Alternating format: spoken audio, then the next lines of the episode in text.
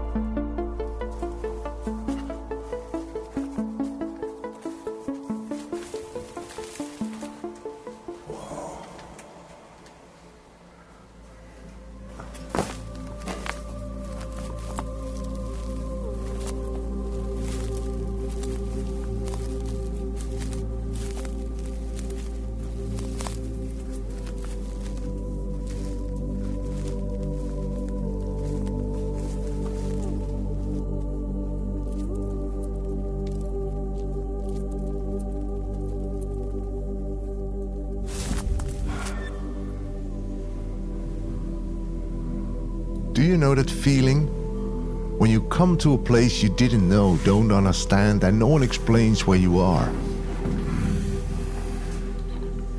But deep inside, your primal instinct tells you that we once were connected to a place as such.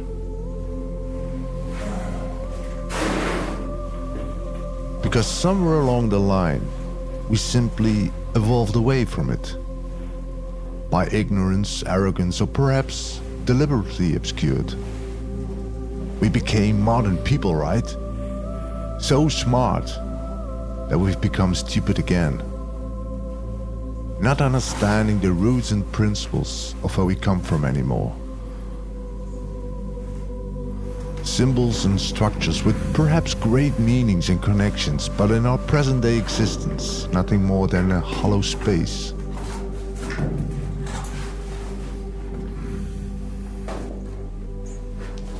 Yes, nowadays we certainly build structures much bigger and more comfortable than where I am at the moment. But imagine building this thousands of years ago in the middle of a mountain.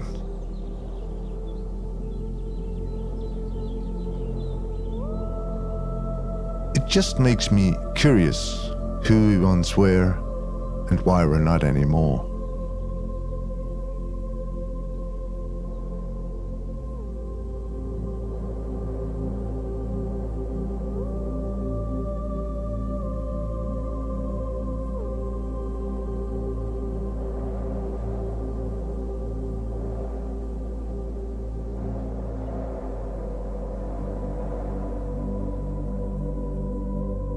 Look down there, huge, massive boulders. You really, really want to understand how they lift the stones, how they move them. And this is the chamber in the ground floor. The rings of stone decrease in size. You see smaller and smaller, and then uh, since you have another chamber on top, because the central tower used to have uh, three chambers,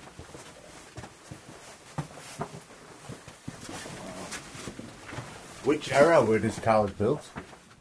Most of the Nuraghe Tower were probably erected around 1500 before Christ. So this was what we were told uh, by the archaeologists anyway. This is the date of birth of all the 8,000 Nuraghe that still dot the Sardinian landscape. But the original estimation is around 30,000 in the original times. This is called the Valley of the Nuraghe.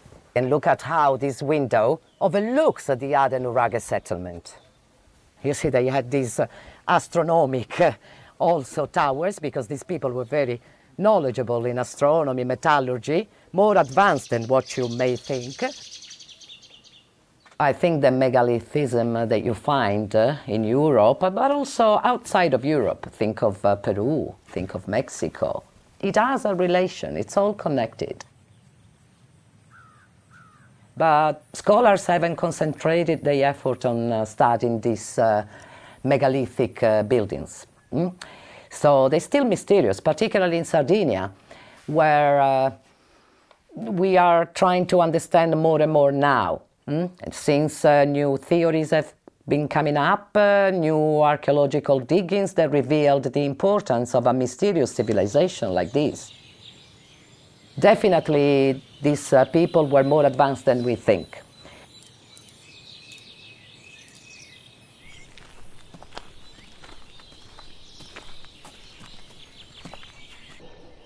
Whoa. We were in the human world and now we're reaching another world, which is expressed in this type of sacred temples of the Nuragic civilization. It's perfectly lined up. Yes, the, the, the symmetry and the accuracy of these elaborated, uh, very well uh, hewn stone, stones is amazing. You really wonder how they could precisely cut uh, this basalt, which is a very hard volcanic stone, uh, in a perfect way like this. It had a much more important value than a normal well because uh, these uh, early inhabitants of the island probably associate the idea of water with the mother goddess. Water was a great uh, source and resource uh, who could be therapeutical, it could heal, it could cure problems. And these places were very strongly, you know, energetic. Uh, and there are very strange phenomena that happens here during the solstices and the equinoxes. Uh, like there's a hole right on top of the sacred well chamber can you see it? Mm-hmm. And the moon uh, beams uh, like a, a light, uh, uh, gets inside the well. Or during the solstice, uh, at the beginning of fall, around 11 a.m., you can see your shadow reflected in the water, and in the wall, you appear upside down. You know, because it's the subterranean world that they had to reach, this magical, powerful outer world, which is not it's invisible, but it's to attract uh, the universal forces. Uh, so these people really knew a lot of uh, about energy, meditation, contemplation of the sky. I think we got very far away from that point. We're reaching uh, this knowledge again uh, as we don't separate the body and the spirit. They were aware of that. They were in perfect contact with the sky. And we probably are, you know, dust that came from the sky.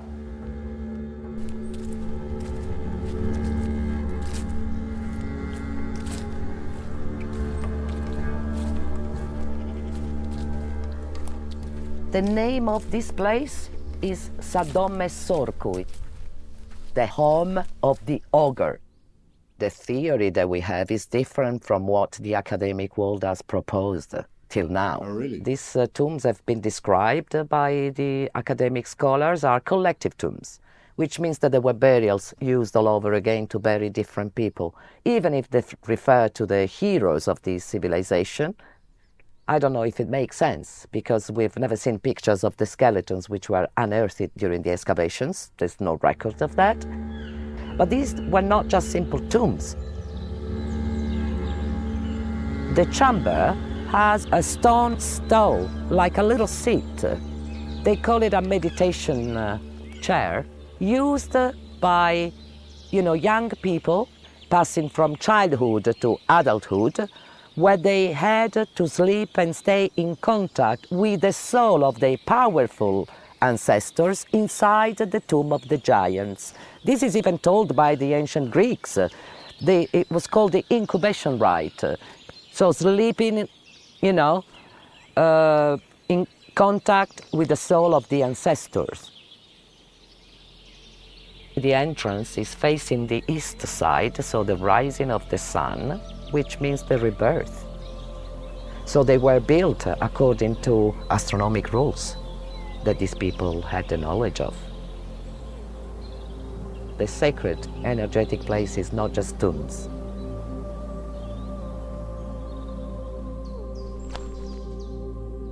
sacred healing areas created through astronomical precision and connections. Nice. A little floaty, I must say. Almost spiritual, whatever that may be. Which I'm not exactly. I guess. But hey, I'm open to new information. And what isn't can still come. I think this uh, civilization reached a, a real moment of a flourishing age. Very advanced in metallurgy, trading all over the Mediterranean, and then something happened that uh, deleted the, the glorious past. And then the archaeologists didn't consider the importance of this civilization, neglected, misconsidered. So I think. what, on purpose or Probably also on purpose, because uh, the theories that they would come up uh, would be shocking. Hmm? Would be shocking. Because there are, uh, for whom? for the whole academic world, and also for the average uh, human being, because uh, there are lots of mysteries about this island. Uh, lots of strange legends about, uh, you know, ogre giants, uh, little fairies, uh, lots of legends uh, that uh, need uh, to be explained.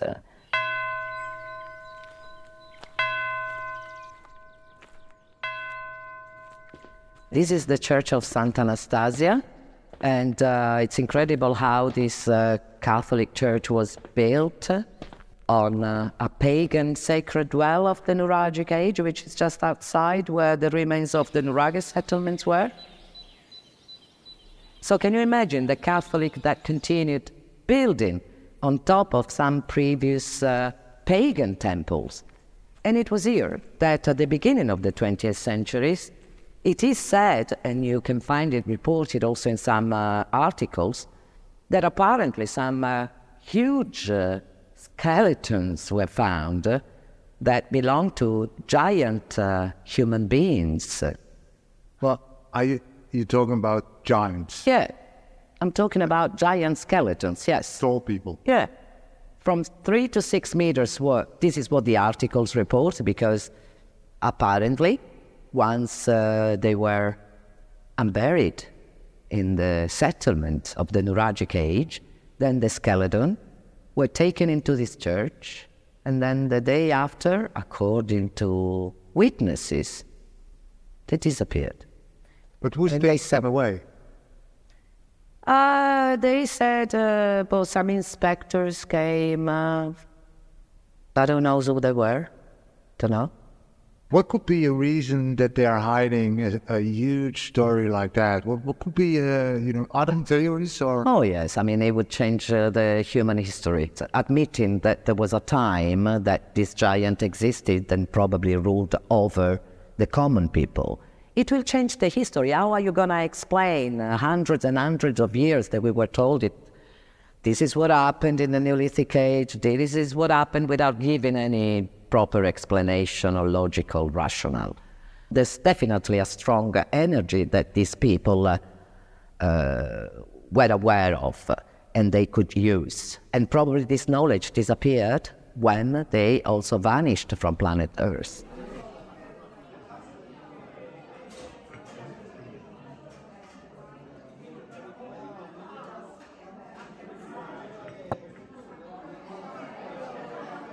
The bones of giants have been allegedly unearthed and then secretly taken away. 1997, when more giant bones were reportedly discovered during one of the island's many excavations. bones. They were in the records. But today we probably have about 14 to 1,500 accounts ingoing. Double row of teeth, seven foot and taller skeletons reported. They were actively taken away because they're not matching up with somebody's version of human history. Visited the secret warehouse. Could several millennia of folklore and mythology be rooted in an incredible reality?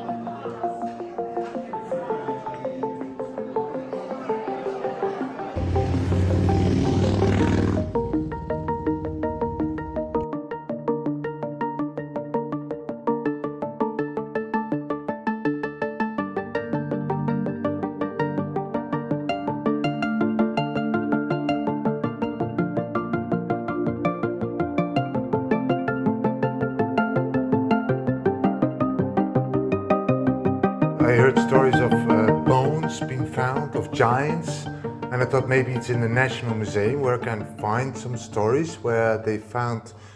Okay, in the museum there are the exposition of giants of Mont'e Prama, eh, found in uh, Mont'e Prama Cabras. Eh, is the giants. But uh, bones, bones. Ah, bones, no, no, no, no, bones, no, the statue. Bones, uh, cioè, bones of uh, men, but no giants. Bones, bones, not giant, okay? Giant is that statue, okay?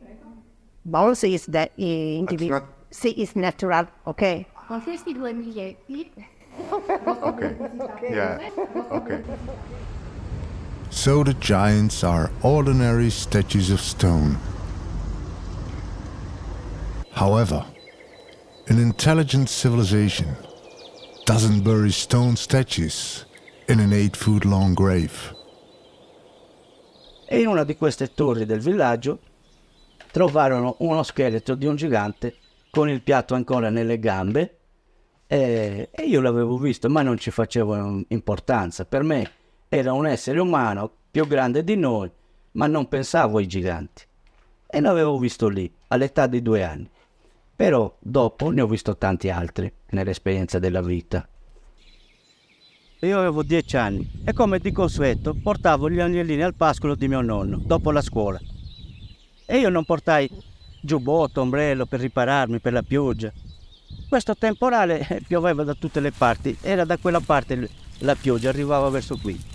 Cercai di ripararmi negli alberi, ma non, non faceva nulla, perché mi bagnavo lo stesso. Allora ho detto mi metto dietro la tomba, perché qui c'era un metro di, di tomba, no? Qui. Il muretto era alto così. L'ho trovato libero, aperto, e vidi la mummia, entrai dentro subito. E guardai la mummia.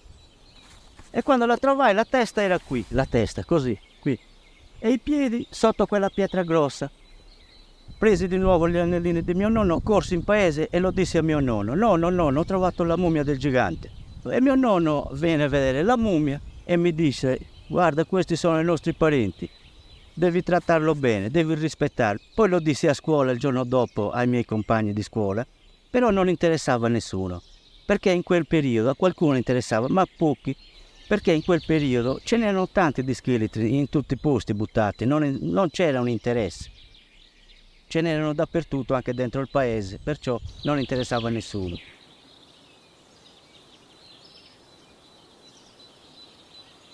Beh, questo è un dente del gigante, però di un kinder, king, bambino.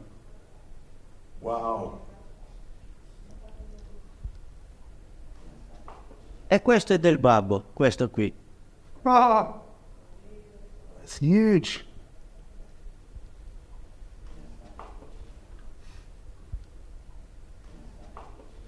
Wh- whatever wear this in his mouth is big. Questo, vedi? Questo qui è così. E sai cos'è? La spalla, questo.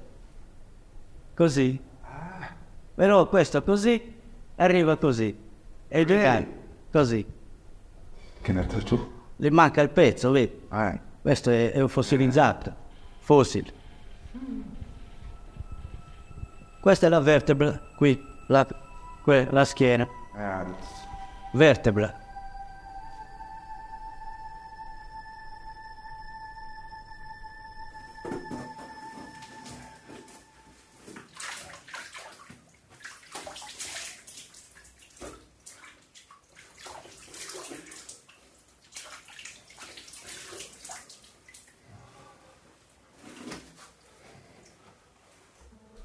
Oh boy. I just touched the bones of a giant. And with that, upon so much more.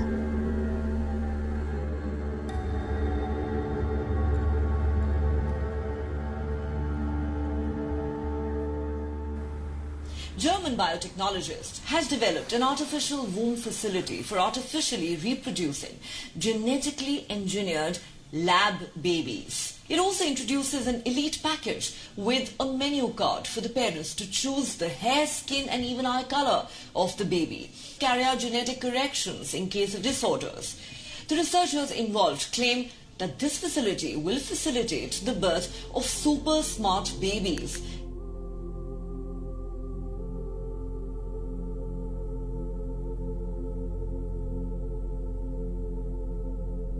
There is something going on with that ancient world and our origin. Why would they repress important discoveries and, and lie about the past?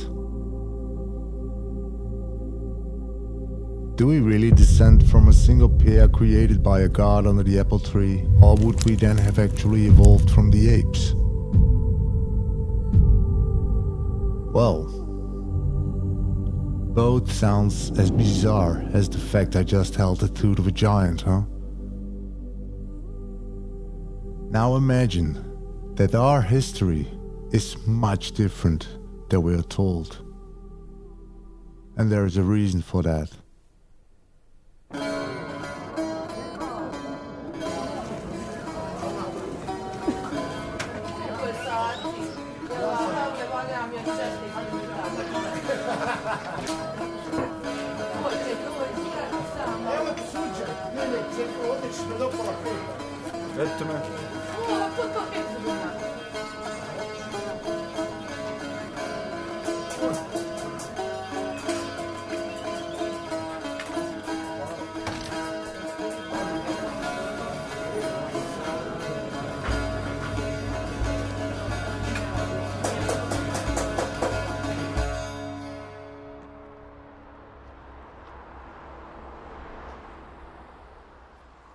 Back in April of 2005, I first came to the central Bosnian town of Visoko to visit the local museum.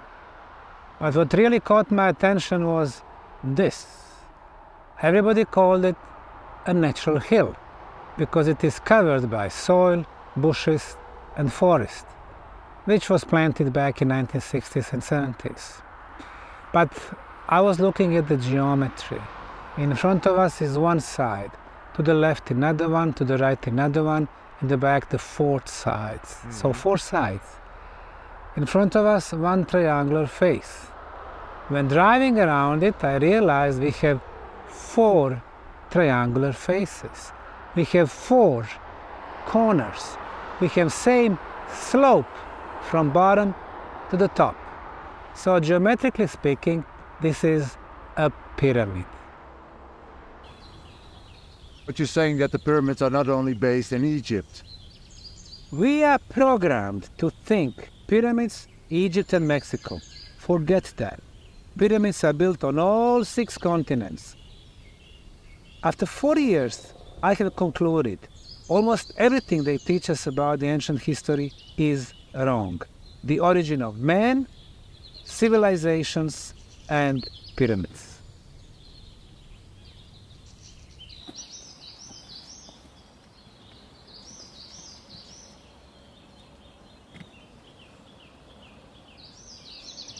Back in 2005, this was covered by soil.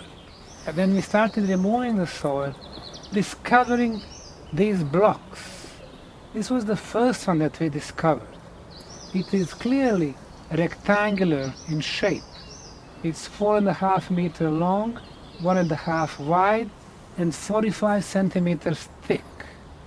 Its mass is seven tons. Mother Nature does not make blocks with six sides that are perfectly flat mm. and six breaks at 90 degrees. It's made by intelligent hand. Next to this block is another one and another one. But this is only the first layer of concrete blocks. Below is the second layer, about 40 centimeters, third layer, about 45 centimeters, and the fourth layer one, two, three, four. This is a structure. Mm. Mother Nature does not construct, but intelligent hands. We took samples from these blocks, sent them to seven institutes for materials, Politecnico di Torino in Turin, Italy, then Geopolymer Institute from France, Czech, Slovakia, Bosnia, they all told us this was an artificial concrete. Our concretes, when it comes to the hardness, are in the range from 10 to 60 megapascals. This one here, after we analyzed 50 samples, are in the range from 74 to 155 megapascals.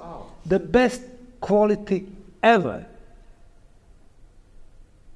Between concrete blocks, we have discovered fossilized leaves. It got there during the construction phase.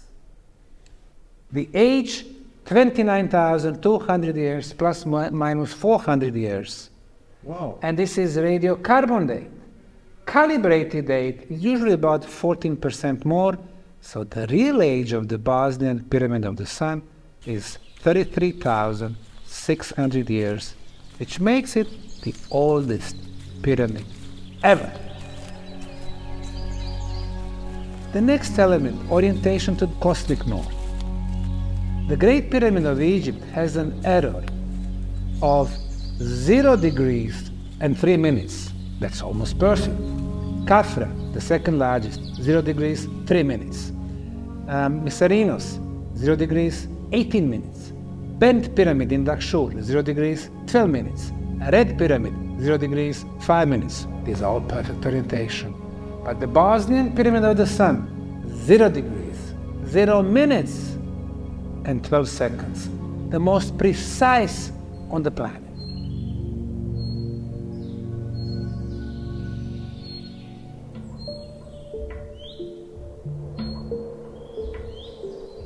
Sacred geometry elements.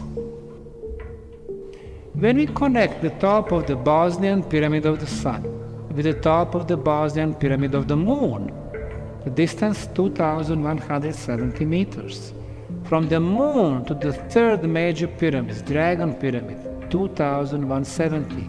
From Dragon back to the Sun, 2170 meters. Top of the Love Pyramid, Temple of Mother Earth, tunnels in the river. Triangle within a triangle, again, element of sacred geometry. But not only that, let's use the same center of these triangles and we are getting the flower of life. This is the cosmic imprint of the life in the universe. The layout of these structures was very precise. It is element of second geometry. Why is sacred geometry important? You have elements of second geometry, you have movement of the energy.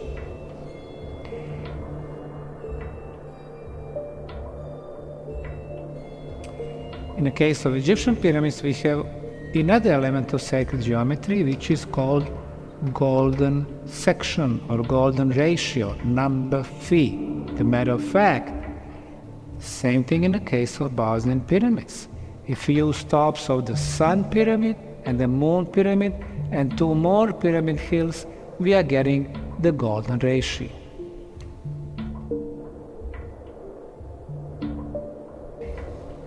Somebody mentioned star system of Pleiades today.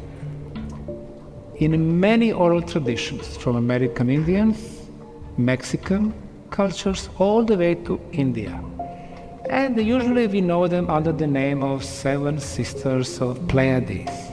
Although seven sisters or seven stars really are laying on a golden section line. Interestingly enough, five Bosnian pyramids are matching the layout of the seven sisters of Pleiades the sun, the moon, the dragon, the love, and so on.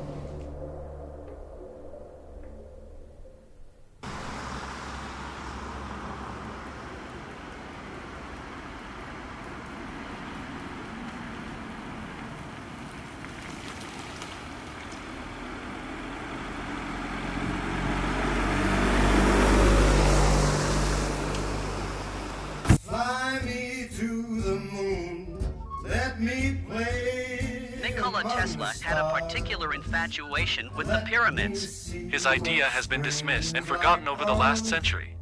In 1905, physics genius Nikola Tesla submitted his U.S. patent 787412, which was titled The Art of Transmitting Electrical Energy Through the Natural Medium. Tesla realized that the ionosphere was sparkling with electrical energy, which could easily be tapped. Planet Earth was a gigantic electrical generator spinning around two magnetic poles from which limitless energy can be harnessed. But what he discovered was it was the location of the pyramids that created the power. Tesla's discovery and device disappeared after his mysterious death in 1943.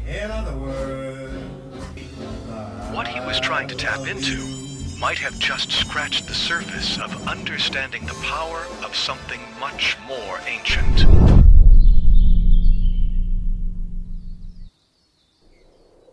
The whole pyramid and the tunnels have huge quantities of quartz crystal.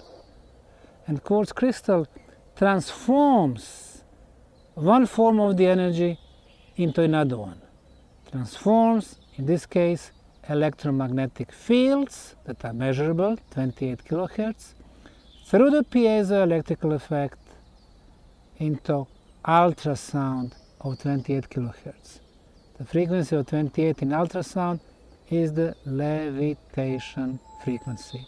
People feel light. Hmm. So these are huge structures with the oldest and best quality concrete.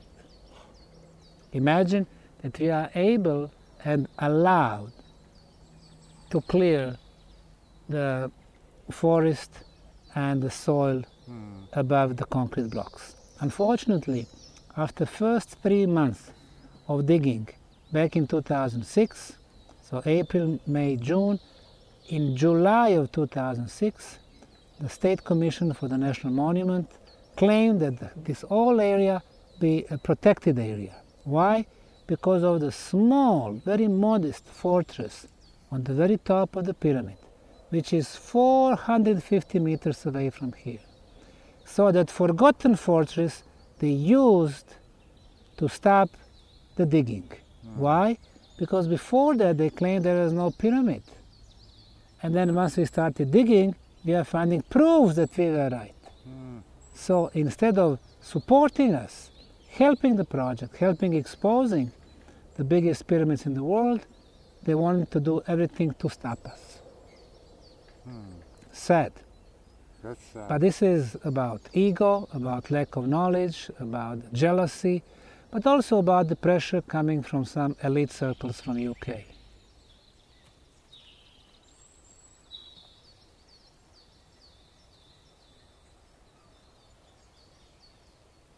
In the tunnels, I'm making the measurements at least twice per week. This is an alpha lab air ion counter.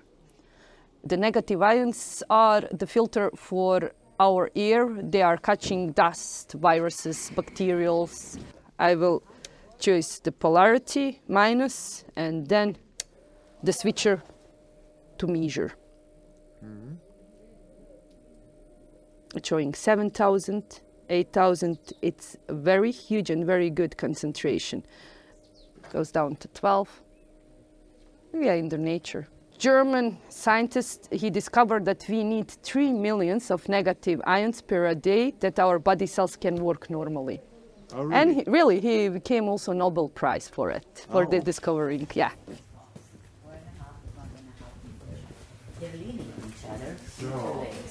Watch your head, come with me.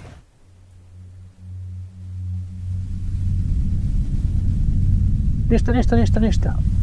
Slučaj, e, dobar dan, kako ste? Vlaststovanje, hi. Neutralize gravitation force somehow. The idea is to get from here to the pyramid, 2.4 kilometers. Direction south, southeast, east. Entrance to these tunnels, comparing to the top of the pyramid, 280 meters below the top. 476 meters. When we had Russian geo, uh, Russian physicists with the geoelectrical equipment They measured from the top that 280 meters below there was network of tunnels and chambers. So the idea is to connect these tunnels to the tunnels below the pyramid. This is our ultimate archaeological goal. Here in the tunnels we have two civilizations. First one who built this network of tunnels, intersections, chambers, underground lakes, 30,000 years back. And the second one who closed all the tunnels, filled them up with the filler material. So what we do, we remove the filler material, and then we put the wooden support for the safety reasons, and the lights. So we clean. Why did they fill it up with material? One million dollar question. Really, why? You know, if you don't want anyone to enter the tunnels, maybe what you can do, you can use explosives and, uh, you know, uh, you basically shut down the entrance. But they filled up every section of the tunnels for kilometers and kilometers. They did very systematic work. And what we see there is actually a tunnel which goes in this direction.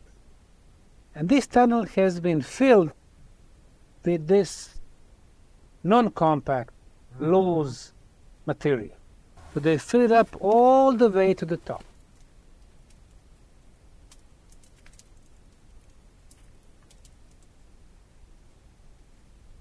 Look at here, half radius ceiling, and somebody close it up all the way to the top.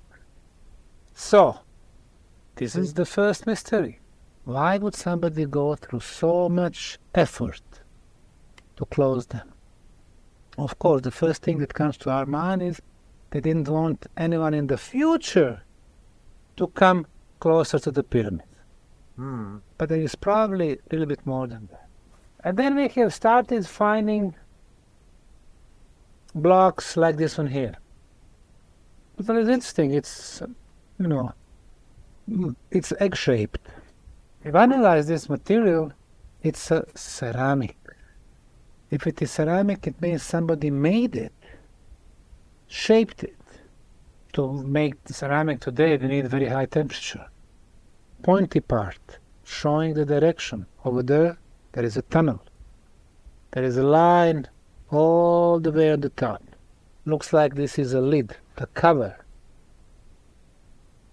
Below this block, underground water flow. Water moves in this direction, and the width of the water is from this edge to another one. Uh-huh. So this block is actually an information. For us in 21st century, this is just a pixel block. Shall we do some measurements here? Of course. Yeah. So, do you remember the concentration outside? 12,000. Yeah. Yeah. It's 22. We're now 80,000, right? Yeah, so now it's 80. So these are very, very. But it goes down again till 75. So, okay. In my report, I would write 75, 76,000. Yeah. So I'm always searching the middle ratio. So negative ions, 70, 80,000. It's 50 times higher than outside.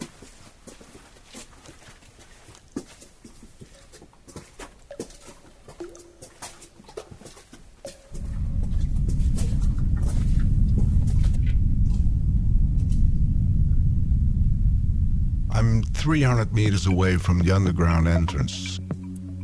No air ducts and the air quality is 50 times better than outside. Still 20% oxygen.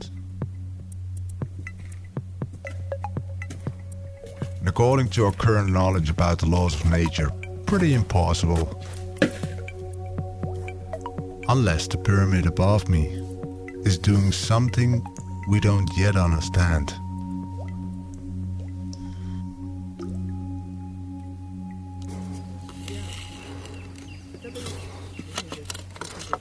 De structuur van de piramide, wat doet dat dan? Nou, wat heel belangrijk is voor de piramide is de hoek. Hè, de graden, zeg maar. Dus het, is, het gaat erom dat het zo strak mogelijk is. Dit is 51,5 graden. En daarom is het ook belangrijk dat die water pas staat. Want als die een beetje anders staat, zijn die graden ook anders. Maar wat, wat geeft hier dan energie? Waar zit die energie dan? Kosmische energie is de energie die om ons heen is, hè? waar de planten ook van groeien. Planten groeien niet alleen van voeding, die hebben ook energie nodig. Zonne, zonne-energie, kosmische energie. Die energie hangt om ons heen, overal. En die, wat die piramide doet, die bundelt die energie. Er zijn wel eh, testen gedaan dat je boven die piramide als het ware een, een, een trechter zit, hoe die dat aantrekt. Ik Maar dat niet- is puur alleen de vorm. de vorm doet dat. Dus net zoals een vergrootglas hè, zonne-energie bundelt tot een brandpunt, doet, hij- doet hij dat ook. Kosmische energie is een helende energie. Dus in wezen eh, herstelt hij de tuin.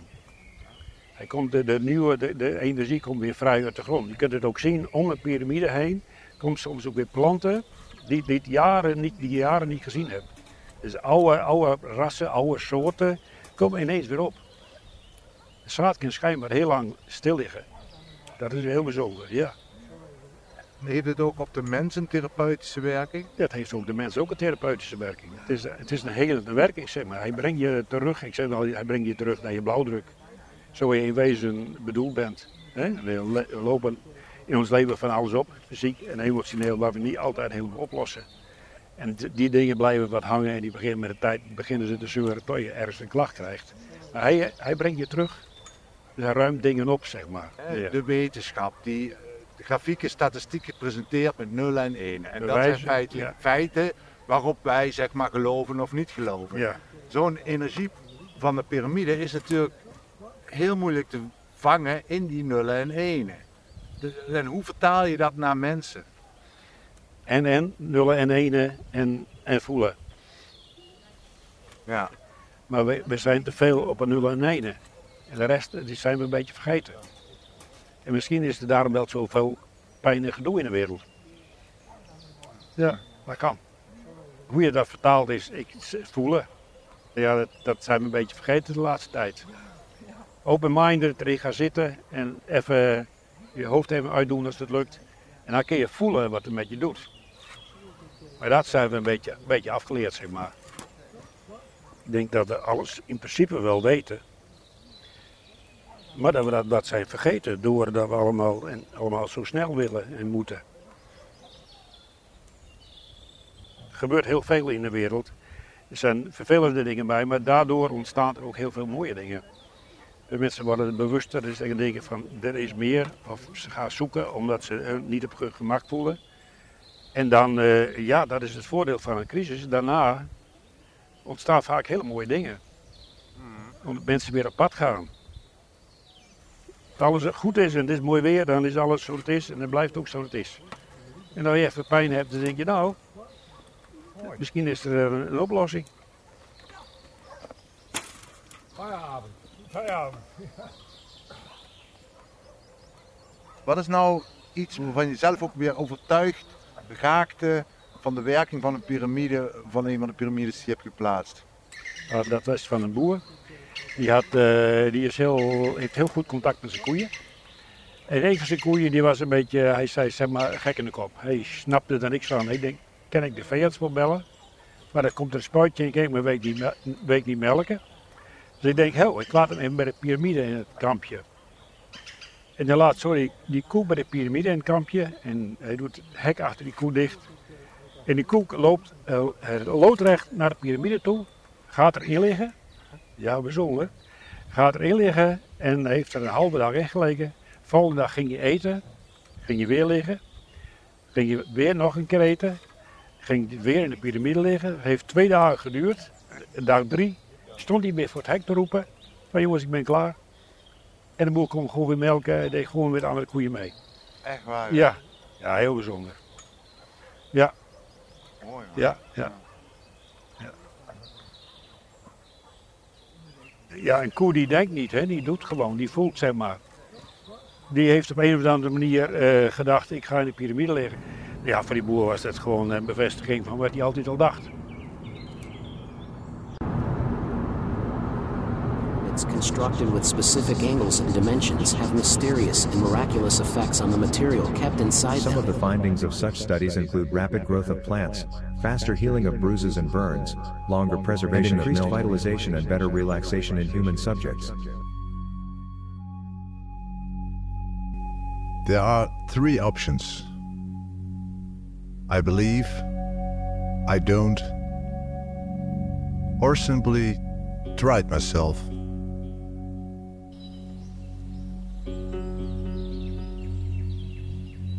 So I built a pyramid.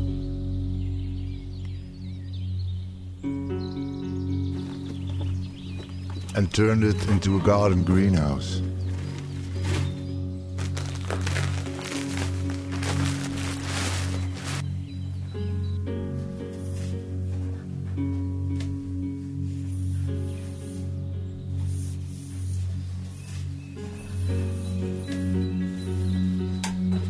With a tunnel, of course.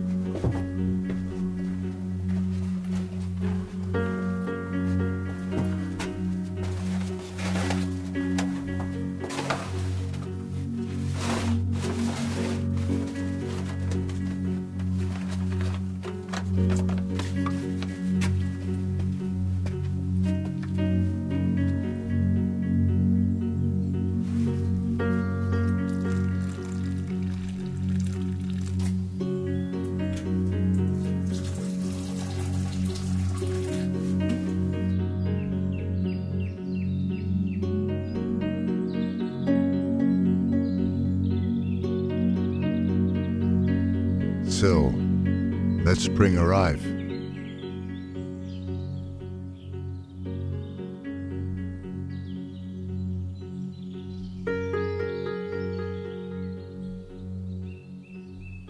And time will tell.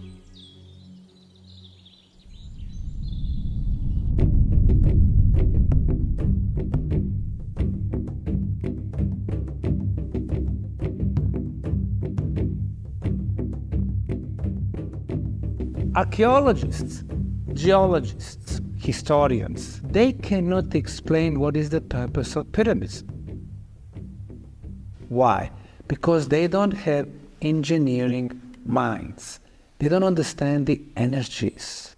But physicists, they do.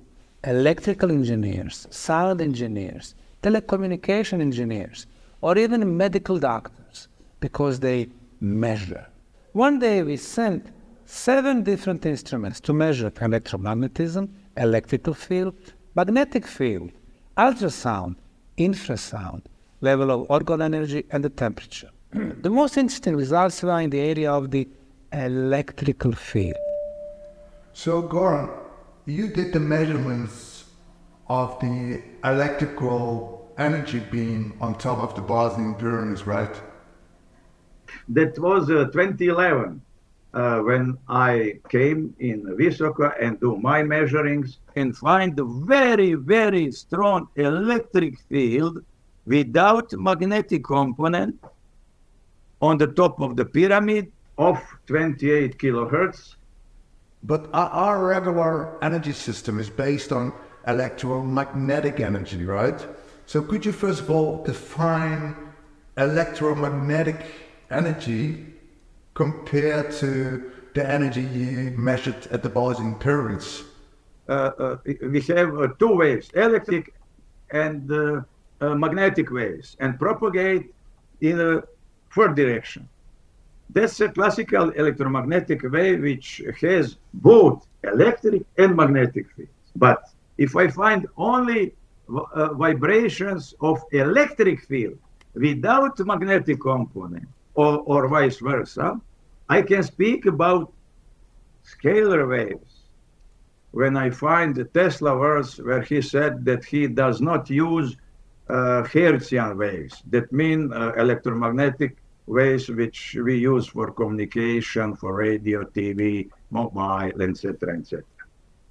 So that was very interesting for me because main frequency of his most famous object which he made made is uh, Wardenclyffe Tower, and the operational frequency of his uh, world station was uh, exactly 28 kilohertz. So when we calculate and compare everything of that, we what we got was one very interesting form of distribution of energy strength, of voltage uh, uh, amplitude in different points. There we can be absolutely sure that it exists.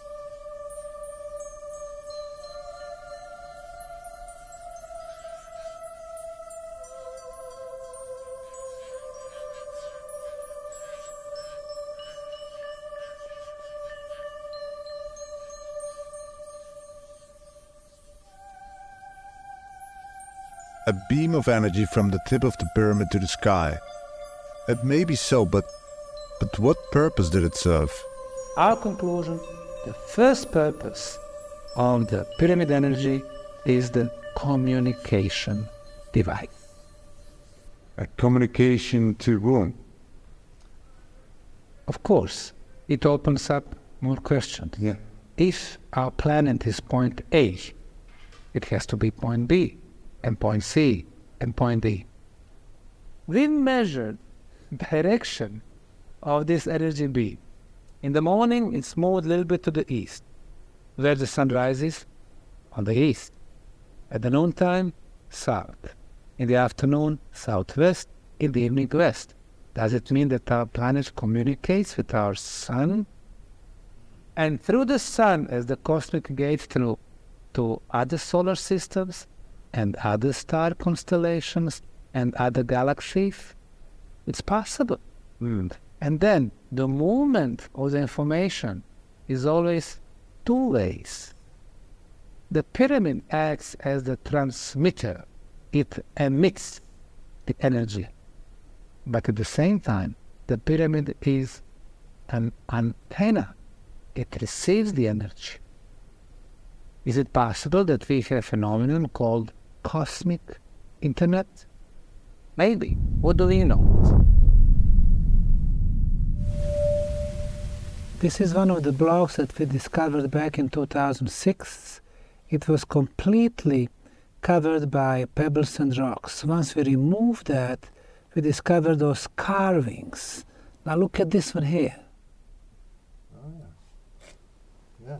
When we compare those symbols with the runic symbols. So we have some symbols that perfectly match runic symbols. Total of eight of them. We have sent those eight symbols to two professors in the US asking for decipherment. And this is how the message goes. The gate has been closed. We are at the standstill we will have to defend ourselves and conquer until the cosmic gate is open again. Wow, that's a that's a message.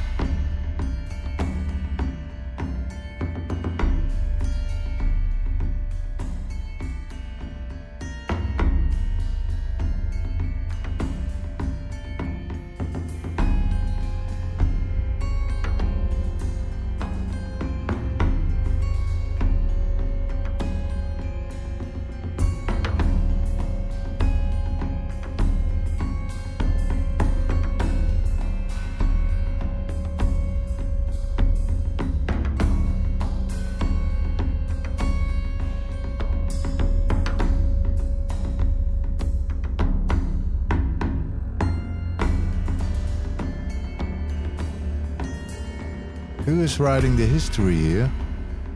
And how true is it?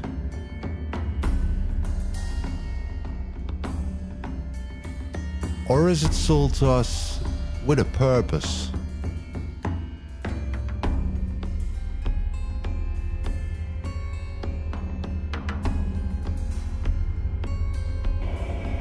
Why are facts and observations dogmatically dismissed as mythological and unscientifically? Are we really that smart? Or is modern man blindly wrapping himself into an unnatural obedient and brain dead game? Could that be the purpose? The reason why these narratives are anxiously kept silent.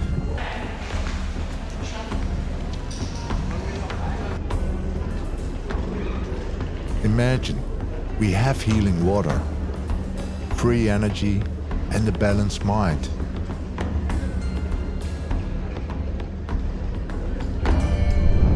Then, uh, yeah. Who then has to buy all those drugs, huh?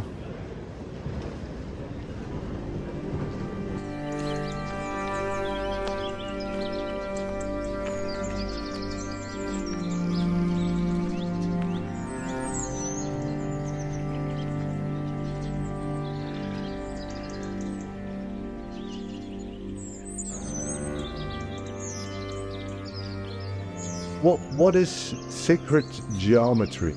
Sacred geometry is a, a terminology invented in the 19th century uh, when uh, some people began to try to analyze uh, temples. And uh, they found, for example, relation with the circle, of course, um, with the square, mm, with the pentagon. They tried to understand what what was going on with the geometry of these cathedrals, of the pyramids, uh, of these Hindu temples. And so they called that sacred geometry because it was related to sacred places. The function of the geometry, it's a drawing that regulate the shape of the of the building. It regulates not only the shape, but it regulates the energy of the place. Okay? So this is a geometry that makes that uh, uh, the place is connected with some rhythms that make the place better for living and healthier. So living for whom? For, for man and nature or only? For both. For both. They were aware that they needed energy to uh, power the places. All the temples are uh, built on crossings of water veins that are chosen. Most of the places they choose were chosen before by the ancient people, the people of uh, Neolithic, the people of the dolmens, the people of the menhirs. I should say the people of the menhirs, the people of the dolmens, because it seems the dolmens, dolmens people invade the menhir people. All the all the land was recognized by these people. They was was uh, surveyed by these people. Mm-hmm. They knew where the spots were, etc., etc. They knew very well the land, and and they built dolmens, they built menhirs, etc. Places with some uh, energy. Okay, when the the, the, the Romans, for example, began to build, or the Greeks, etc., they took these places, the best places, to build their temples. The earth is always vibrating. You have, uh, for example, earth tides that makes that the earth vibrates, goes up of 30 centimeters and down 30 centimeters in a, in a day, okay? And so that makes that everything, everything that is on earth is vibrating.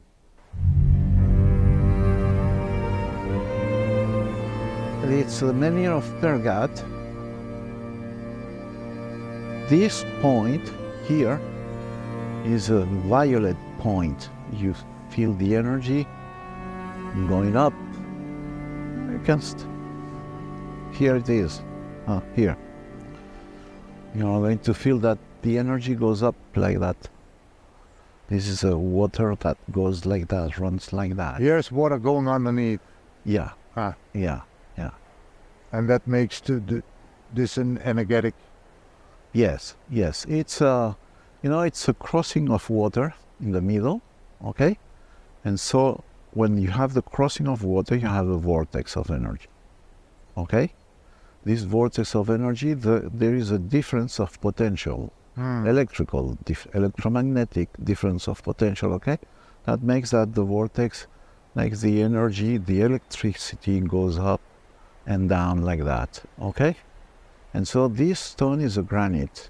It's, it's like uh, with mica, mica and and uh, quartz, uh, etc., feldspath, for example, Mhm. you have a kind of uh, little uh, batteries inside, and so they charge, they charge, they charge with electricity of the water. It's like a vortex. Okay, and makes a vortex. Okay, and it's too charged, it it expels the energy up, and it's stabilizing the the place okay? The energy of the place. So all the rings are expanding all the time because you remember the earth is doing this and this and this and this okay? Hmm. And the energy of the water. So it's working like an antenna.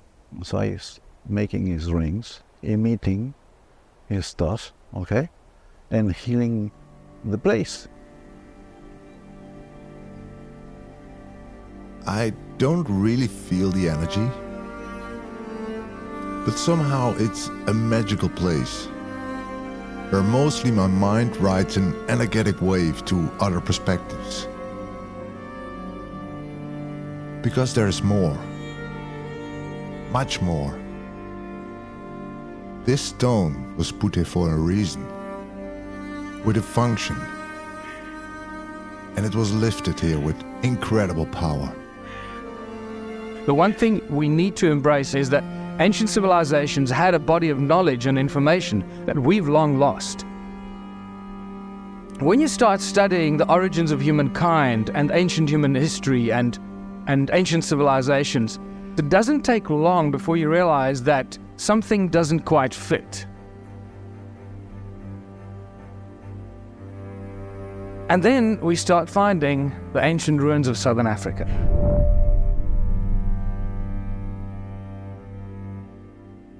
He organized a helicopter flip.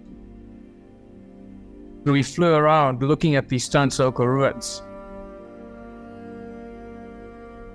It's only when I saw it from the air and I saw the density of the ruins, how interconnected it is, that it's not just stone circles lying around randomly, that it's stone circles that are connected to each other by these channels that look like pathways, and then mountaintops that are covered in these terraces that are interlaced with stone circles and channels linking the stone circles together.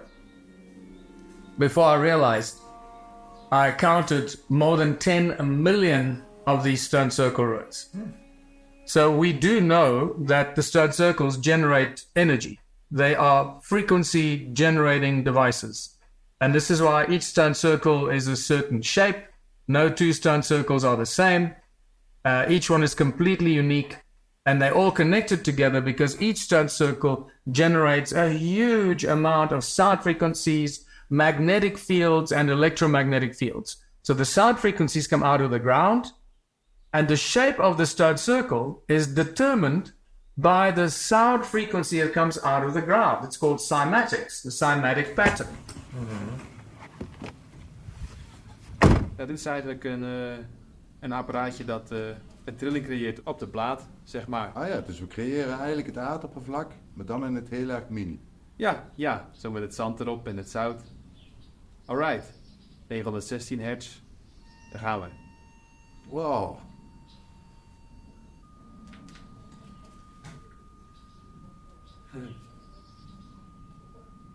Is 1224 hertz. 1228 hertz. Daar gaan ze weer. Cool.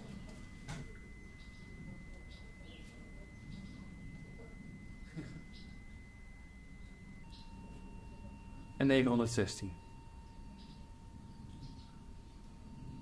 Wow. So we know that the stone circles generate frequency. We've measured it. Uh, we've measured very, very high frequencies coming out of the stone walls, and um, and especially some of the stone circles that are shaped like flowers. We call the flower-shaped stone circles. Those are just giant magnetrons. Magnetrons that are used in, in, in electrical devices like microwaves, little tiny magnetron like this that's in every microwave that generates all that power. They are little flower shaped devices, magnetrons that create laser beams and phaser beams and all that kind of stuff in modern technology. So these flower shaped stone circles are actually just giant magnetrons.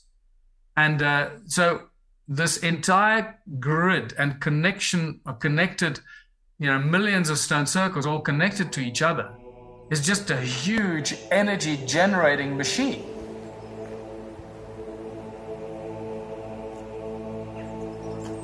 And that's when I realized, oh my God, we're dealing with an unknown civilization.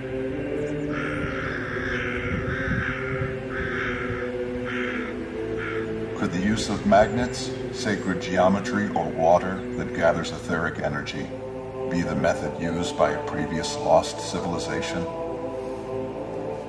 Combine this with highly advanced ancient technology, which may have been lost with a previous generation unknown to us, and we may find some answers in the buildings right in front of us. Is achieved using geometry, water, or magnetism.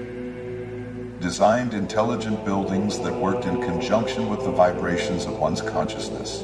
Mother Nature, and possibly sound itself, using sacred engineering and architecture and possessing the knowledge of metaphysical geometry and sacred mathematics. Was it used to tap into free energy in the ether?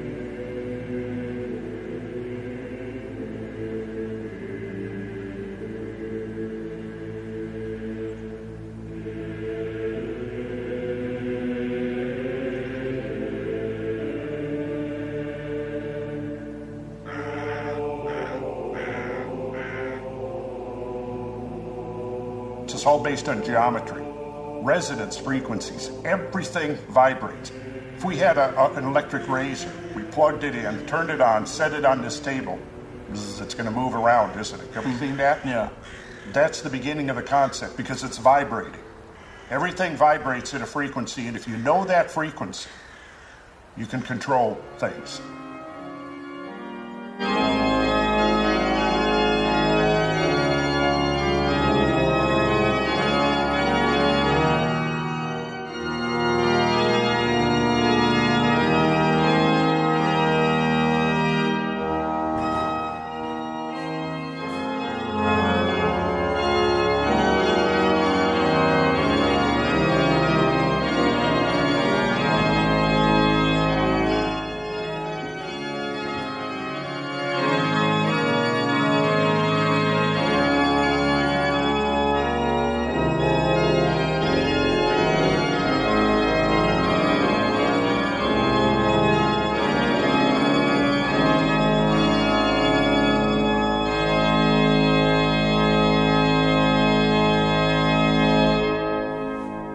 Wauw. Klinkt goed, ja. Ja. Jezus. Ich habe mal so geguckt, so, so ein Orgel, wie alt und kompliziert das gebaut ist, das baut mir nicht zum Spaß. Oder? Nein, sicherlich nicht zum Spaß. würde mal sagen, da muss das Orgel eigentlich da, noch eine tiefere Bedeutung haben. Ja, ja, natürlich, ja, ja, klar. Also, äh, die Orgel hat natürlich eine ganz, ganz lange Geschichte. Und äh, das geht ja zurück bis ins al- alte Griechenland. Aber es hat sich sehr oft ge geändert. Ne? Also äh, in, im alten Rom, da gab es schon Orgeln, die waren im Zirkus eingesetzt. Äh, als zum Beispiel die Christen den Löwen vorgeworfen wurden, spielte dabei eine Orgel. Insofern ist es umso äh, ironischer, eine Ironie der Geschichte, dass ausgerechnet die Orgel dann später zu dem christlichen Instrument in, in der westlichen Kultur wurde eigentlich. Hat wahrscheinlich auch etwas damit zu tun, die Orgel kann das machen. Und da sitzen wir jetzt und das läuft immer weiter. Und dieser ewige Atem, nicht? Das, kein anderes Instrument kann das. Also heute digitale Instrumente, ja. Aber alte Instrumente konnten das nicht. Und das ist so ein bisschen der Atem des Unendlichen, ne? der da so ein bisschen drin steckt. Kann man sagen, dass das, dass das Orgel, die Frequenz der Orgel eigentlich auch resoniert mit den Menschen, die in die Kirche waren? War das, war das irgendwie so eine wichtige Abstimmung? Ja, auf jeden Fall. Also was wir natürlich sehen bei einer Orgel, dieser Größe vor allem, es gibt noch größere Orgeln, aber das ist schon eine sehr große Orgel. Äh, wir haben hier natürlich äh, Töne, das ist jetzt der tiefste Ton hier, äh, das, den hört man nicht nur, den spürt man auch. Ja, also das heißt, diese ganze, äh, dieses Fundament, dieses Klangfundament, äh, das hier abgedeckt wird, äh, ist eigentlich größer als das eines Orchesters, zumindest der damaligen Zeit. Also ein, ein, ein Computer kann ja hergehen und Sinuskurven machen und sich errechnen dies und jenes und dann kriegst du einen digitalen Klang. Ähm, aber dieser digitale Klang äh, resoniert in gewisser Weise nicht, äh, weil, weil, weil er eben nicht echt ist. Der kommt schon aus einem, aus einem Lautsprecher heraus, währenddessen wir hier ja tatsächlich reale Luft haben, die durch Bleipfeifen hindurchgeht und Schwingungen und Vibrationen erzeugt, die sich dann durch den ganzen Raum fortsetzen. Also ich glaube, man kann ähm, bei so etwas, das ist ja auch kein Zufall, wenn die Leute in eine Kirche kommen und sie, und sie reden und sie hebt die Stimme und man hört dann auf einmal das, das Echo und alles das, das, das ist ja alles ein Beitrag dazu. Eigentlich, man muss so ein bisschen verstehen, äh, die ganze Kirche ist eigentlich ein großer Resonanzraum. Wir sitzen hier in einem Resonanzkasten und äh, nehmen auch selber daran teil, aber wir sind mitten, mitten darin. The cathedrals are incredibly sophisticated energy harvesting and energy generating devices. just modern versions of the temples in Egypt and the, the temples in ancient civilizations. It's right there for everyone to see. If you understand sound, frequency, electronics, resonance, it's very obvious what you're looking at. The stone circles are generating energy from the frequency of the earth, and cathedrals and churches today generate energy from the people being inside the church you put a whole bunch of people inside a church or a cathedral, they make a lot of noise, they sing, they dance, they clap, and that sound goes up into the dome. It amplifies it, puts it into the into the tower, which is a cone. That cone speeds up the sound. It creates a Caesar beam, and that Caesar beam gets shot out of the top of the tower. And then some of the tops of the towers have little antennas with little balls on them, which suggests to us that they're actually controlling the frequency or to create a specific wave or a wavelength or a frequency of the sound coming out of that church it's created by the people in that cathedral or the church. This is just, it's very simple acoustics and harmonics. If you understand it, it's, it's a no brainer.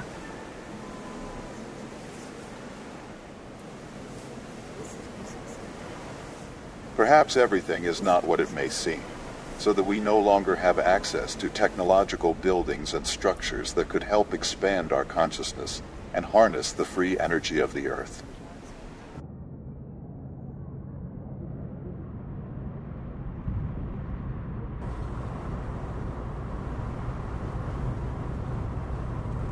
Cathedrals as ancient energy harvesting labs by frequencies, morally hidden by the holiest on earth.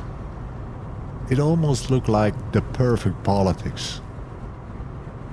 However, the story is becoming a little complex and almost too big to comprehend.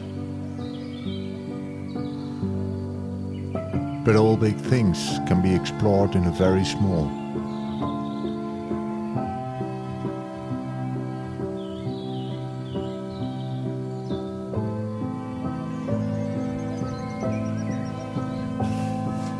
And whether the pyramid works or not, the crops here are not growing, but have exploded into giants in 20 days.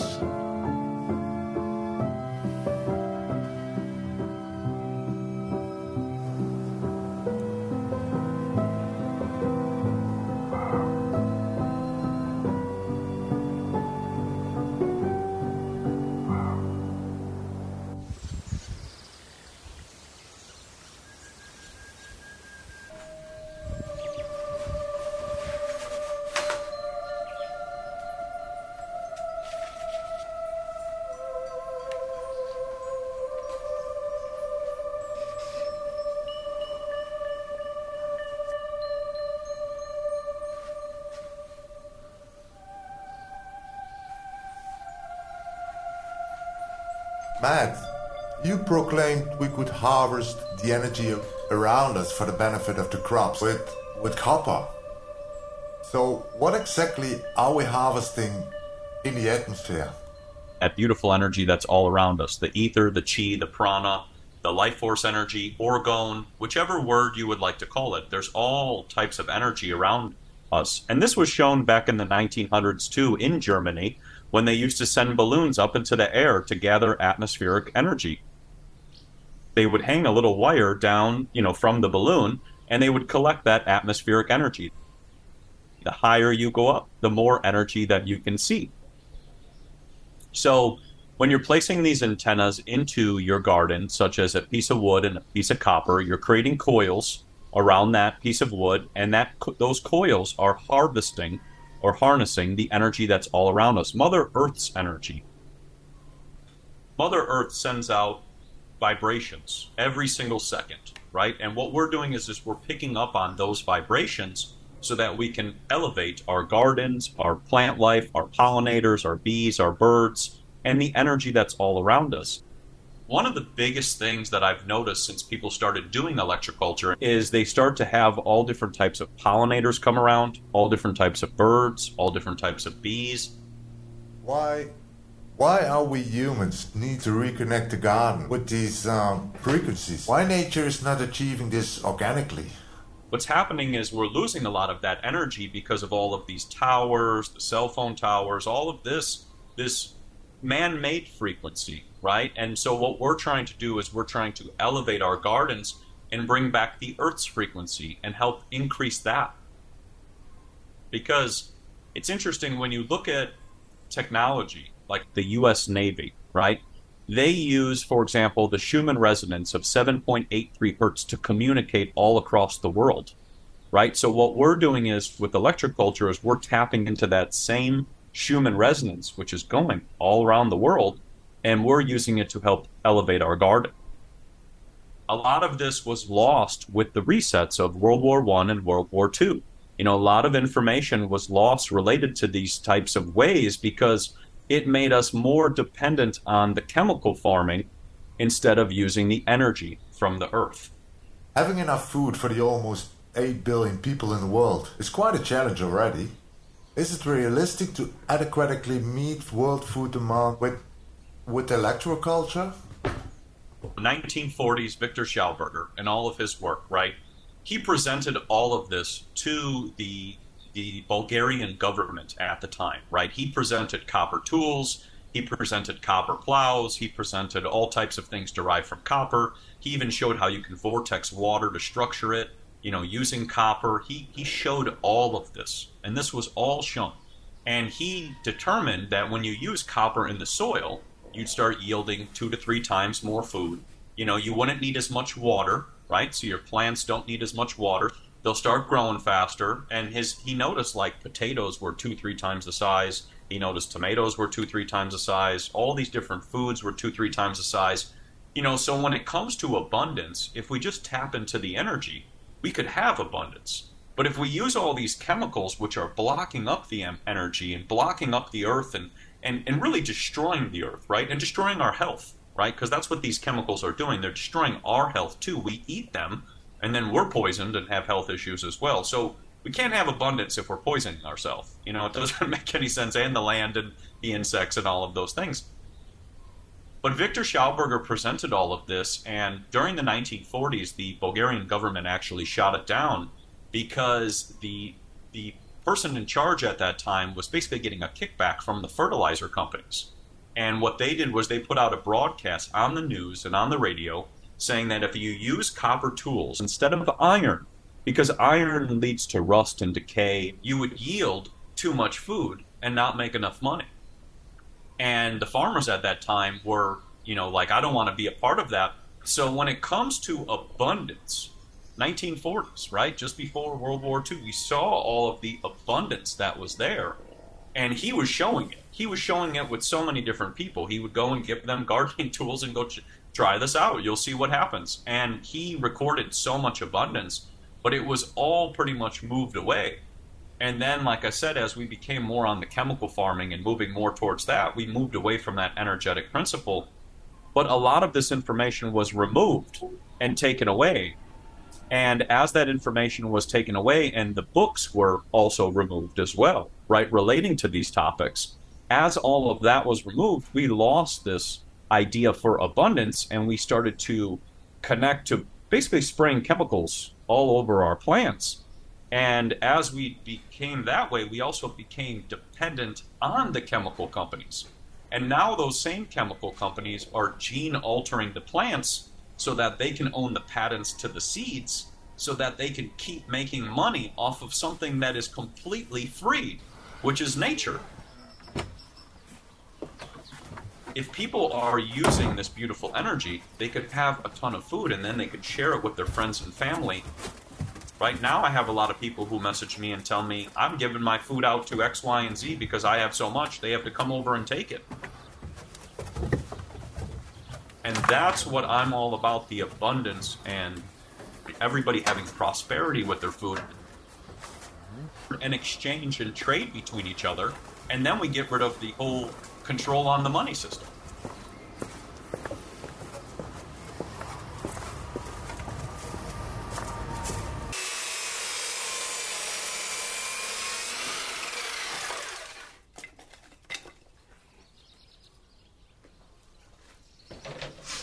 Hey, Alex. Hey, Marijn, how you doing? Yeah, yeah good man. Good What are you up to today? I had a I had a brief chat with he's a guy working with copper in Okay. the garden. Copper seems to resonate quite good with the frequency in the atmosphere. Yeah. And it's bringing the frequencies into the soil. 200 year, uh, uh, in 1940 it was banned. Yeah. Uh, this technique and uh, and that that's for me a good reason to try it. But I love it. I love at the moment that we're we're basically trying everything that's forbidden. Yeah. Because it's like they're keeping all the simple things that we can all do that are free that'll keep us from thriving properly again. And uh, if this works, I mean, what does it mean for all the other simple things out there? I mean, I'm kind of- in certain respects, uh, nature provides everything for free. That's it. Yeah. And this is really bad for business if this works, Marijn. You know, fertilizer companies are going to be like uh, knocking down your door saying, Marijn, you're a fraud. That doesn't bother me, you know. When it's working, it's working, and Yeah. they can call me a pig. Doesn't matter. The pressure from outside is awakening something in people to do to do just those things who are being kept under the surface, right? Yeah. Well, and I mean, they want to they want to become independent again. I mean, we've all become so dependent Hmm. from the electricity to your credit card to you know where do you get your fuel, where do you get your fu- food, and if we start doing this stuff, suddenly everyone is a free individual again, can provide their own food, their own shelter, their own, and then then they've got time to be happy, and I do feel that uh, they're getting scared of happy people. Because people are hugging, having dinner together, growing their own food, getting their hands dirty, and creating life rather than what seems to be the trend is destroying, you know, destroy the individual, destroy the identity, destroy the gender, destroy the children, ah. destroy the nature. And it can be something as simple as copper wire wrapped around a stick, which wakes a person up hmm. to the power that they have to create beauty and life.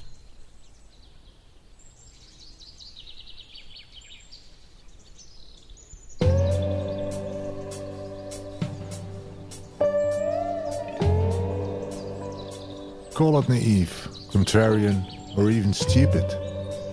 But the quieter the story, the more it awakens something in me to do just that.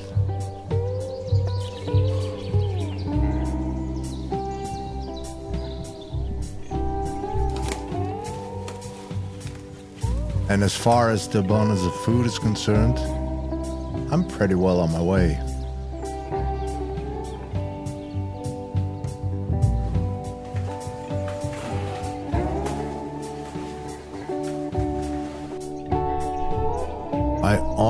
don't know what a kohlrabi should normally look like. But in the supermarket, they are on a skimpy side.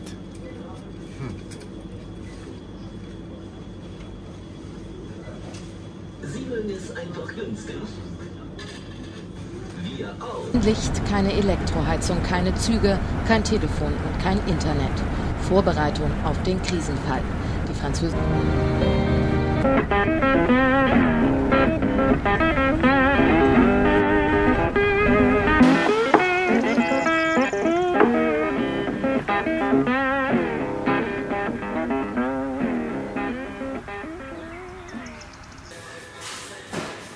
Now, investigators that several agencies believe something landed or crashed.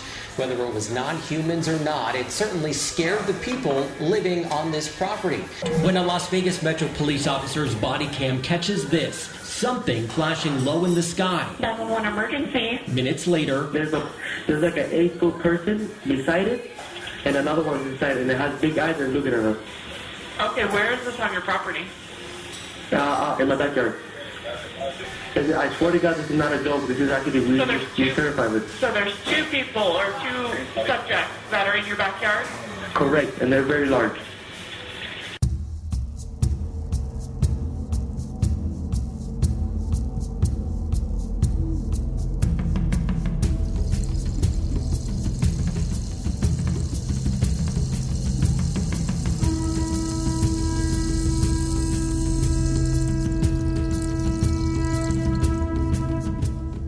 Bit scared to ask the question, but those stone circles you discovered, who built them? At this stage, everything points to the entities uh, referred to as the Anunna gods, or the Anunna, or the Anunnaki, in the Sumerian texts, uh, and the primary deity there called Enki, who was the, the supreme commander of the Anunnaki here on Earth. And, uh, and their main objective was to mine gold. They literally they, they came to Earth from wherever they came from. There are all kinds of arguments as to where they came from. But these Anunnakis, were, were they human? No, no, the Anunnaki were not human. No, the Anunnaki were not human. So the Anunnaki are the literally the, the central principal characters of the Sumerian texts.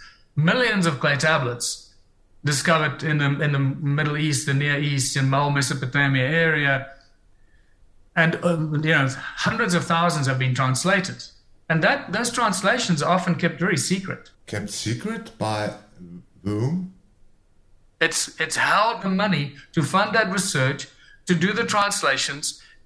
There are many uh, stories and books written about that. How some of the translators of the early Sumerian texts were compartment. They were brought together to translate them. Then they realized they were translating stuff that was, you know, otherworldly. It was just it was like mind blowing, advanced technology of these beings that weren't human, and they were translating all these clay tablets. And then suddenly they realized, oh my goodness, we this is a problem for us. So they started to separate the translators.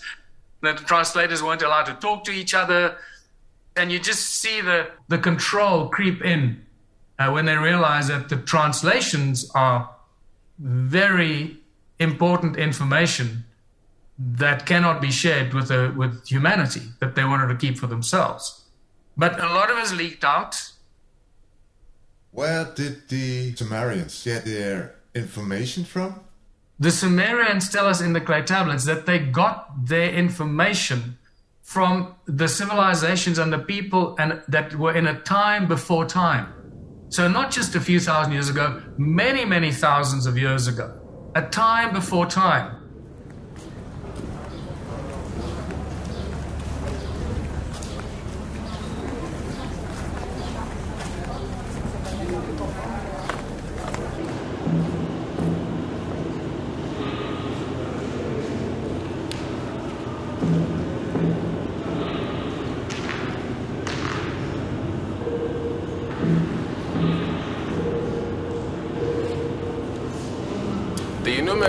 Are seven tablets uh, of cuneiform writing that were uh, date back over 7,000 years, uh, and they're located at the British Museum.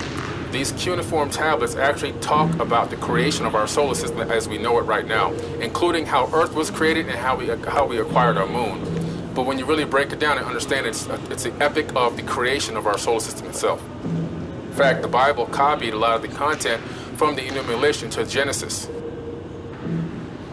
The written accounts etched into stone suggest the Anunnaki were giant beings, standing eight feet tall, who came to Earth in search of gold for their home planet.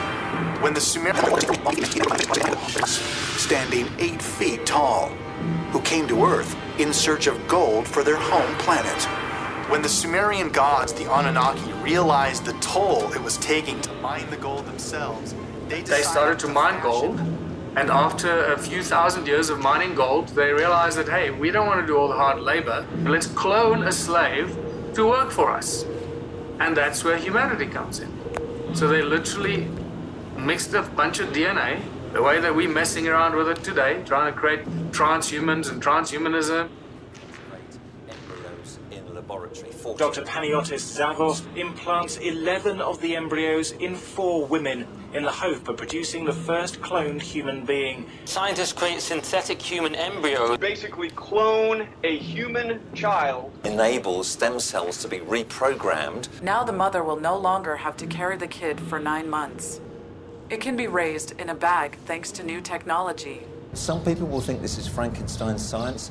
It's not like that, but it has the potential to be, and certainly we need the regulators.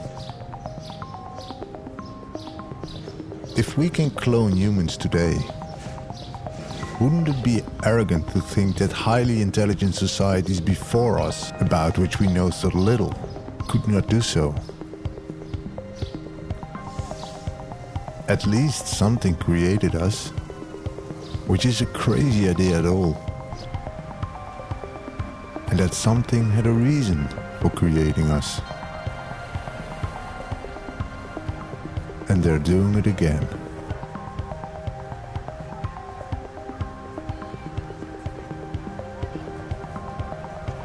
Well, they cloned a new species called the Adamu.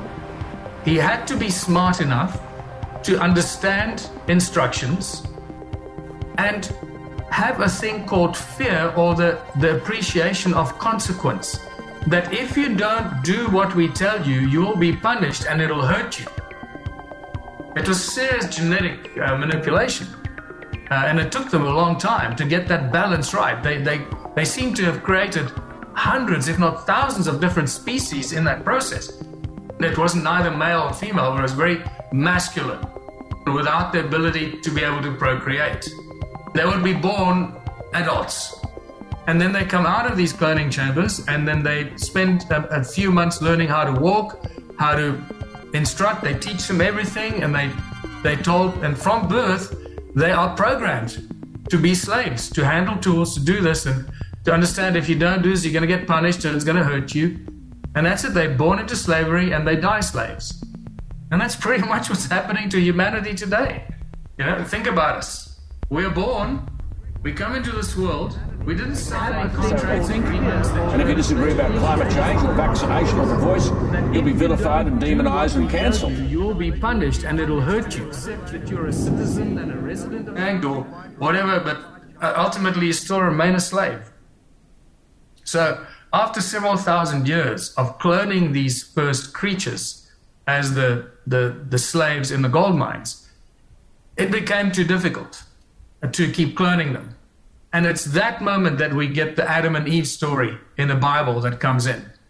That's when they took the essence from Adam. The essence from Adam was his, uh, his DNA. And they took that DNA and they manipulated that DNA to create the X chromosome and the Y chromosome. And that's how we, suddenly we see the, the two new sexes being created. Then they created Eve from Adam's DNA. They created a new chromosome from him, so he suddenly could procreate. Adamu could suddenly procreate, and suddenly there was this female that could be his partner. That's why they put them into a place, into a garden or something that we call the Garden of Eden. It was an observational space to see what happens, because this is a new experiment. Will the female eat the male after they copulate, like certain species do? They didn't know. Will she beat him or will he beat her? Will they kill each other? How are they going to get on? But it was a place of observation where they put Adam and Eve together to see if they would get on, if they could shag each other and procreate offspring. And it worked. And here we are, you know, several thousand years later, and we still have no idea who we are, where we come from, and why we're here. And we're still slaves to the to the system and to those who control the system.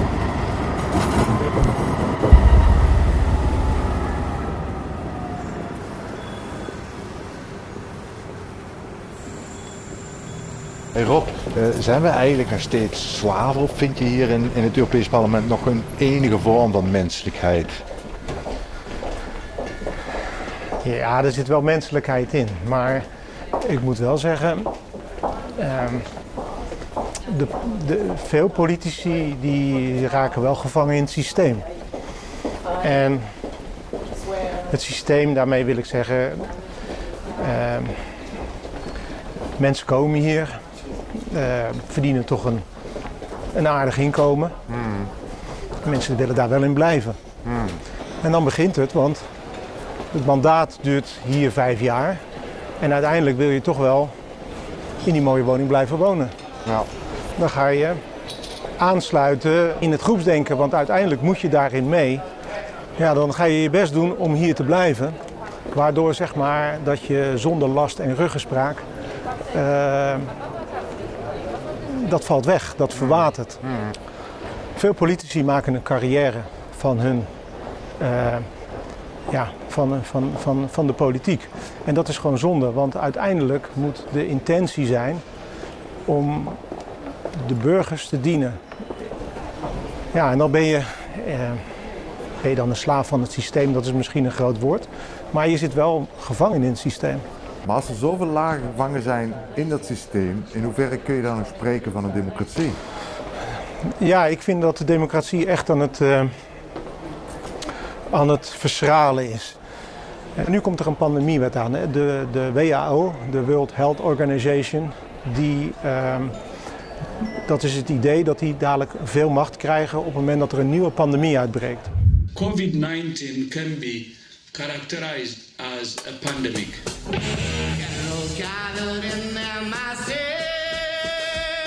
And the WHO pandemic treaty. Unelected international body with no accountability. Their owners are corporate donors.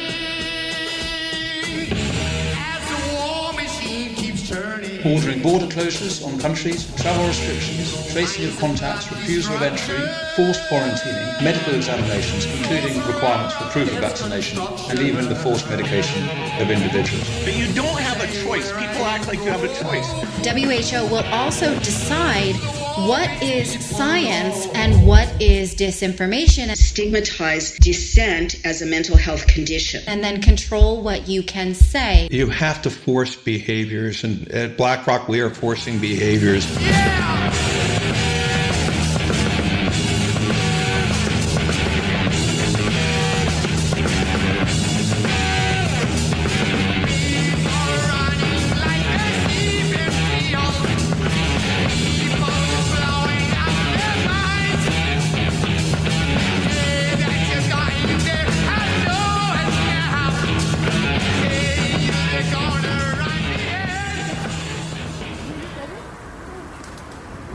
Je moet er dus niet aan denken dat zo'n organisatie alles te vertellen krijgt over bijvoorbeeld uh, een, een, een, een, situatie dat we een pandemie hebben in Nederland en dat zij dan gaan beslissen wat er wel en niet moet gebeuren. Dat vind ik wel een, een, een van de voorbeelden dat, uh, dat we steeds meer van onze democratische waarden uit handen geven en dat we uiteindelijk een moment bereiken dat je zegt ja, het is geen echte democratie meer.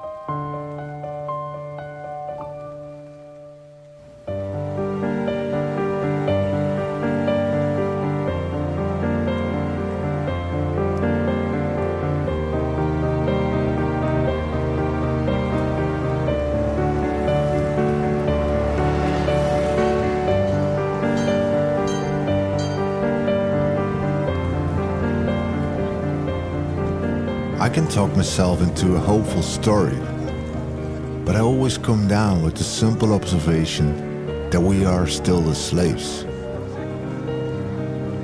Whether you're a politician, banker, pharmacist, farmer, or a normal citizen, we all know the solution, do we? But we're stuck dead in a system of interests and concerns ruled by a certain elites who created the system and whoever they are, they are smart enough to let us believe in myths and turn myths into reality.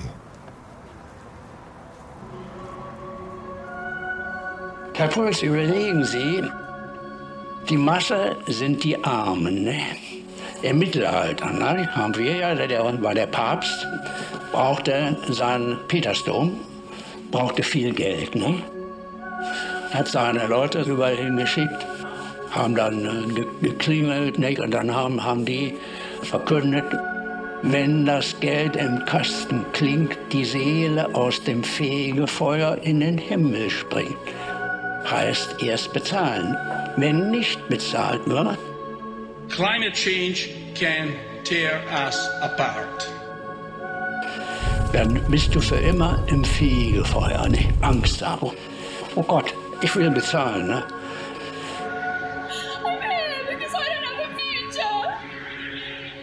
Es ist nichts anderes wollte als immer gewesen. Den Menschen wird Angst gemacht, ne? Ohne Angst der Massen keine Bewegung der Massen, ne? Warum ist es gut für die Leute an etwas zu glauben?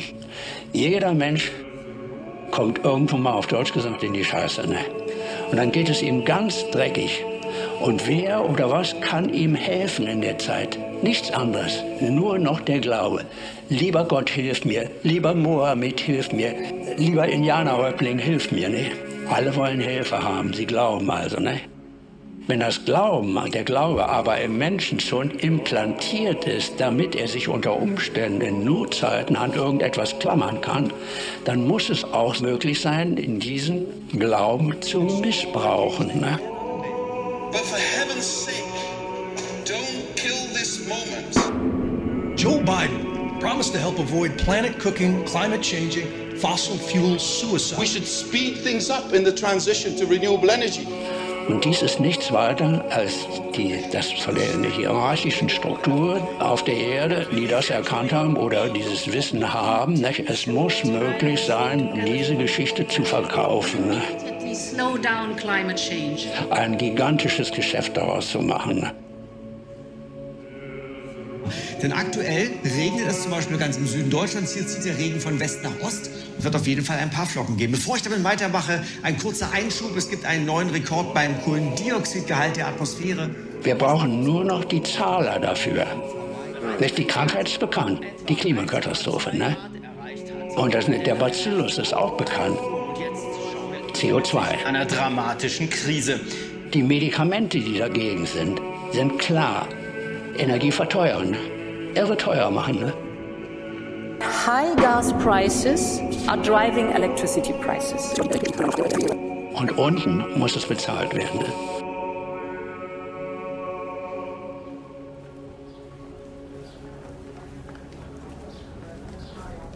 Do you see the patterns? It's a mind game. They are masters in divide and conquer and ruling the servants by fear and deception. The spiritual state of the world is in confusion and chaos because we simply no longer understand who we are and where we once were. We've lost our genetic information in the ravages of time. An oak without roots will never be able to develop into a sturdy tree. But either way, we as humans will have to find a way to liberation. And we may find a solution closer to nature than we ever could imagine.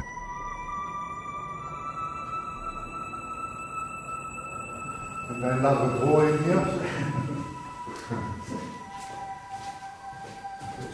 Eine Greenbox äh, ist so eine kleine Box uh, mit Schublade, ähm, äh, in, in, die man äh, Samen einbringen kann und die Samen äh, ankeimen lassen kann da drin, wenn die in Feuchtigkeit sind.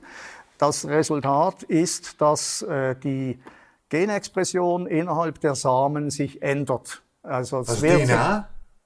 die Information, die in der Genetik vorhanden ist, die ja im Samen integriert ist oder da drin äh, sich befindet, die wird anders aufgrund von diesem Umweltfaktor, der, dem statischen Elektrofeld, verändert.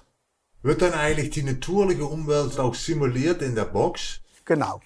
Es ist so, dass wir grundsätzlich schon ein solches statisches Elektrofeld auf der Erde haben, zwischen Ionosphäre, was eine Schicht ist in der Atmosphäre, und der Erdoberfläche. Wobei die Ionosphäre der positive Pol ist, elektrisch gesehen, und die Erdoberfläche der negative Pol. Und da dazwischen haben wir die Luft, die Atmosphäre, die eigentlich die, den Ausgleich abisoliert. Ähm, daraus resultiert dann, dass auch hier ein Spannungsgefälle zwischen Ionosphäre und Erdoberfläche ähm, vorhanden ist, was im Mittel etwa 130 Volt pro Meter äh, groß ist. Ähm, in diesem Umfeld wachsen wir auf, kommen wir zur Welt und werden groß und werden erwachsen und sterben auch wieder etc. und geben unsere Gene auch weiter, also von Vater, Mutter zu Kind etc. immer in dieser Umgebung. Ähm, dass sich diese Umgebung ändert, ist aber eben auch gegeben. Das heißt, die Umgebung des statischen Elektrofeldes. Wenn wir uns vorstellen, dass wir vorindustrialisierte Zeit haben, in der weniger ähm, äh, Schadstoffe, sage ich jetzt mal, in die Atmosphäre abgegeben wurden, wie heute oder nach der Industrialisierung, dann äh, können wir uns vorstellen, dass damals das statische Elektrofeld auch höher war. Wenn wir das ansehen, dann muss sich ja das ganze ähm, äh, biologische, äh, die biologische Umgebung dem auch anpassen. Also das sind ja Faktoren, die die äh, einzelnen Organismen umgeben und äh, in denen sie aufwachsen und sich durchsetzen müssen, überleben wollen und äh, sich dann auch eben anpassen, evolutiv äh, Änderungen vornehmen an ihrer Genetik, je nachdem auch, um das zu adaptieren. Ähm, aber ohne das wieder auszulöschen, was schon war und was sie schon erlebt hatten. Das heißt mit anderen Worten, wenn vor Industrialisierung eine Pflanze gewachsen ist mit einem stärkeren elektrischen Feld, dann war dieser Zustand genetisch auch äh, überwunden oder überlebt worden und genetisch abgelegt, wie man darauf reagiert. Und jetzt auch nachträglich, wenn die Pflanze heute immer noch lebt äh, und nicht ausgestorben ist, wegen der Abnahme jetzt sagen wir des statischen E-Feldes, ist auch das genetisch abgelegt, wieder im Gencode. Wenn ich ihm jetzt im Prinzip einen Zustand anbiete, im Labor oder einfach technisch durch das, dass ich so eine Box nehme, ähm, was, sagen wir, 250 Jahre zurückliegt, würde er sich daran erinnern, weil das hat er genetisch auch schon mal durchlebt und kann darauf wieder reagieren und reagiert dann so, wie er damals äh, darauf reagiert hatte und was ihm ja geholfen hat zu überleben.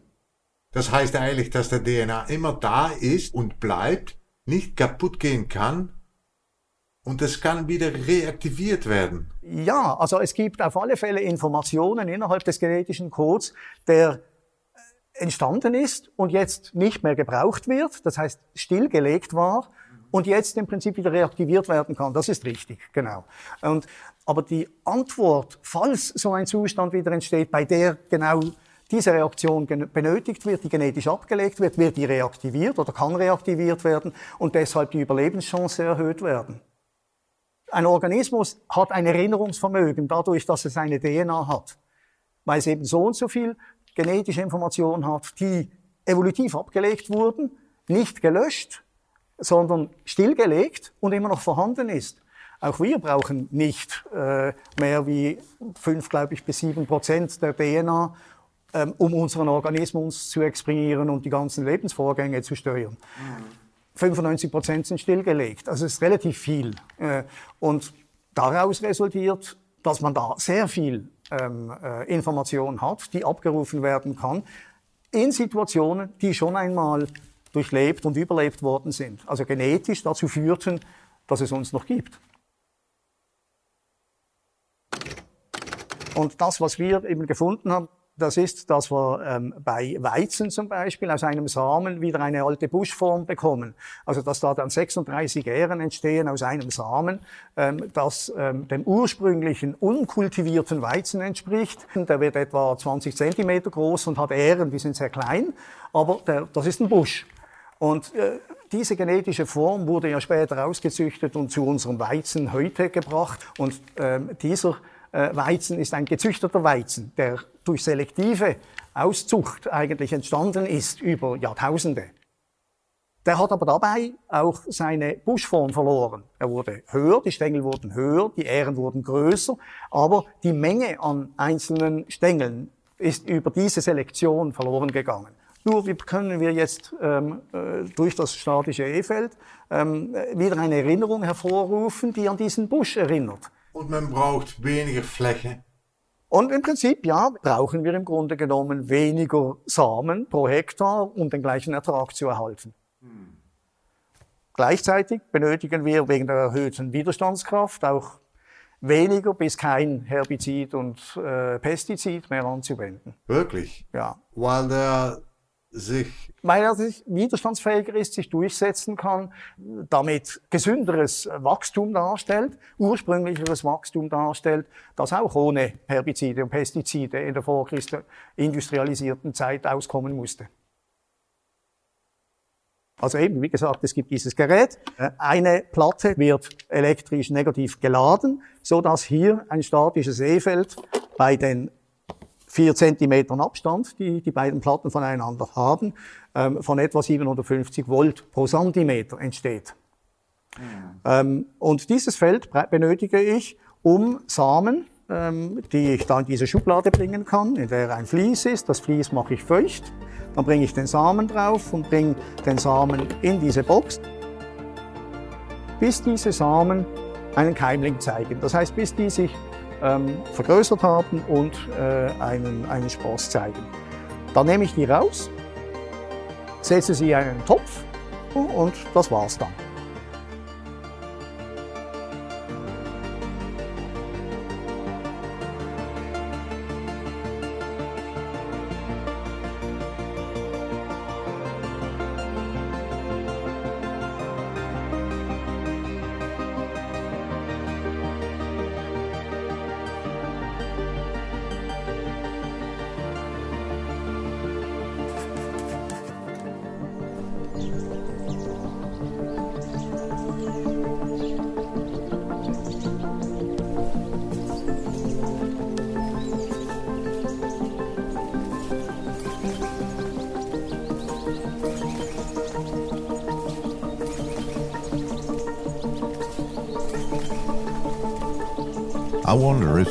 Can retrieve its primal code. Why shouldn't we?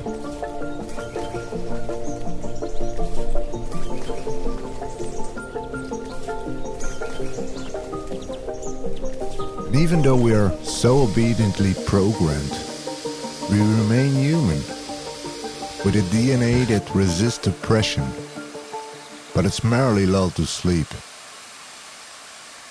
lured into the matrix and adapted to the circumstances of obedience.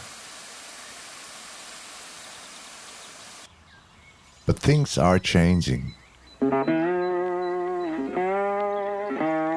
When suppressed too much, DNA looks for a way out. Always.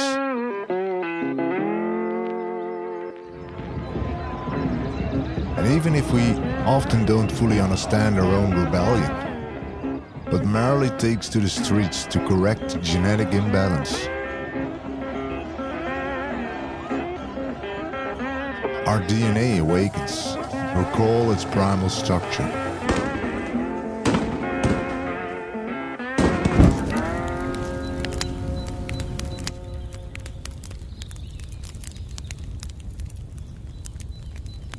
The cosmic gate might be opened already. We just have to go through it. But how? I don't know. But as the seed found its goat, so can we.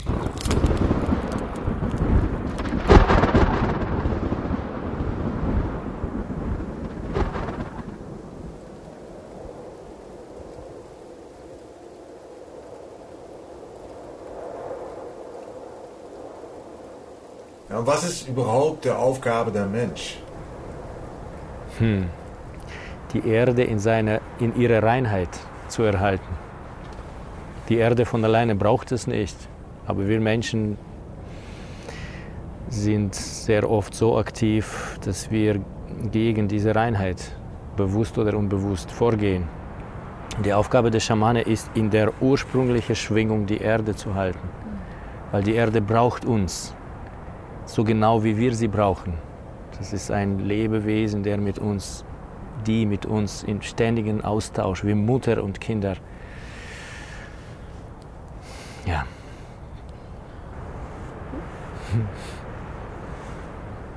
ich weiß, es ist vor allem in den Medien wird extrem jetzt diese Zeit zu einer besonderen Zeit erklärt. Daraus wird fast ein eigenes Geschäft gemacht. Sprung der Erde, Übergang, die neue Erde, Bewegung. Und für mein Gefühl, ich kann nicht sagen, dass ich allwissend bin, aber ich kann spüren, was für mich fühlt sich das wie künstliche Konzept draufgesetzt. Also nicht, dass ich den Menschen ähm, diese Hoffnung auf etwas ganz Starkes, was passieren darf im Leben, damit wegnehmen möchte. Nur die suchen nicht richtig da, wo, weil das alles passiert in uns innen. Und wenn wir im Inneren etwas verändern, dann verändert sich sofort unsere Realität. Und ja, jetzt, wo wir uns befinden, ist die Chance, dass viele Menschen fast zu gleichen oder zu sehr ähnlich ranliegende Zeit in sich bereit sind, etwas zu verändern. So war vielleicht seit langem nicht mehr die Konstellation auf dieser Erde. Es waren immer so einige Lichtträger, die das kultiviert haben, eben Schamanen auch dazugehörend. Und jeder, der sich auf dem Weg begeben konnte, konnte das in sich aktivieren. Ich habe das Gefühl, dass jetzt ist die Chance, dass sehr viele Menschen fast gleichzeitig, also ich spreche von vielleicht Zeitspanne von zehn Jahren oder und wenn sich einer von uns in seinem Inneren diese Veränderung anleitet, zu der er steht, zu der er wirklich was sein wahres Selbst bedeutet, dann macht das Boom draußen. Und wenn das mehrere Menschen machen, ich nenne das Springen, man springt sozusagen in sich selbst hinein. Und äh, was für mich weniger war, ist, die Konzepte im Außen zu suchen, sich irgendwelchen Bewegungen anzuschließen. Oder was ich je höre, äh, in die neue Erde einen Sprung machen. Das klingt so wie aus den Wurzeln herauszugehen. Ein Baum braucht keine neue Erde, der ist mit Wurzel, erhält die Erde. Und mein Gefühl sagt mir auch, dass die sogenannte neue Erde, das ist unsere alte Erde, die wir mit so vielen Schichten bedeckt haben, mit so vielen Mustern, die Fallen Gedanken bildeten, wo wir uns voll verloren haben. Und eigentlicher Weg ist wieder springen in, das, in die Mitte hinein, sozusagen in das tiefste Innere. Ja. Und stell dir vor, wie dein Steißbein langsam in die Länge wächst, bis in die Erde hinein. Kannst dich hierfür an den Geruch der Erde erinnern, wie die Erde sich anfühlt. Wenn du magst, kannst du aus deinen Füßen auch noch Wurzeln wachsen lassen. Und dann lass dein Steißbein bis zum Herzen von Mutter Erde wachsen, auch wenn du vom Kopf her nicht weißt, wo dies sein soll. Und dann zieh mit jeder Einatmung ihre heilende, segnende, kräftigende Energie hoch in deinen Körper. Bring es in jede Zelle deines Körpers und darüber hinaus. Und beim Ausatmen gib all das ab, was du nicht mehr brauchst. Alle hinderlichen Vorstellungen, Konzepte, Stress, Schmerzen, auch auf der körperlichen Ebene. Schmerzen auf allen Ebenen. Ängste, Sorgen. Lass all das an dir abfließen und abbröckeln. Und Mutter Erde wird all dies für dich aufnehmen und umwandeln und dir exakt die Energien jetzt zur Verfügung stellen, die du jetzt brauchst für deinen Weg.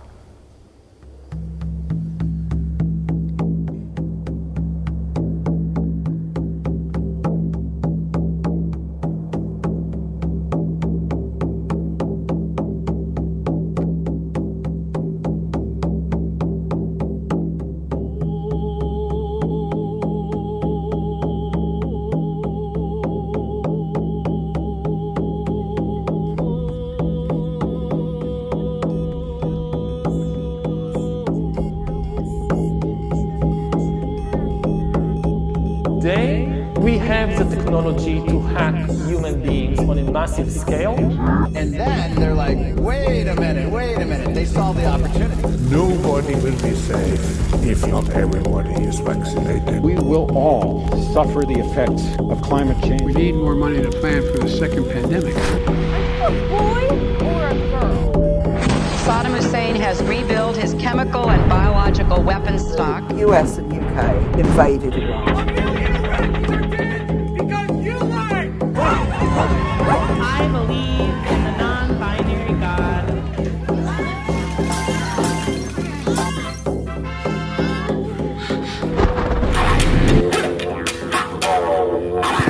Regardless of where your family farm once was, human beings will not be allowed to set foot in these areas. In 10 years, we have an implant in our uh, brains. won't be men or monkeys. Monkeys. If you're vaccinated, you can enjoy a typical Thanksgiving meal. Vaccines had caused heart damage.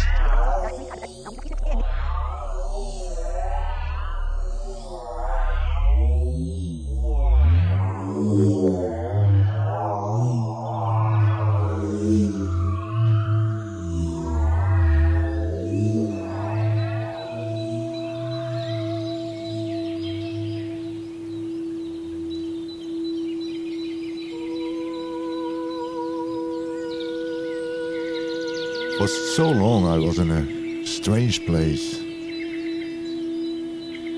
Call it middle world. Unrooted and non-spiritual it was. Culture, identity and responsibility were sacrificed for the greater good. But it was a hollow term, accepted through seduction and betrayal.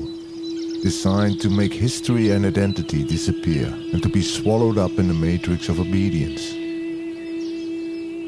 It's a game. If you can rob humanity of their true origins, you can make of them whatever you want. And they did. The battlefield is the mind and the prize is the soul. And believe it or not, a game in which we can still decide whether we are playing with them or not. Kunnen ze het beste aan zichzelf werken en die kleine omgeving. Kleine community in, in die eigen dorp of dorpen. De, boete, de boetewereld is wiet weg. In China velden zak rhizum. En ja, wat hebben we eraan? Ja, daar hebben ze niks aan. Die informatie, het is verloren. Tijd. Absoluut niks. Maar ja, als er in de deur met een zak rhizum valt. Daar hebben we ook niks aan.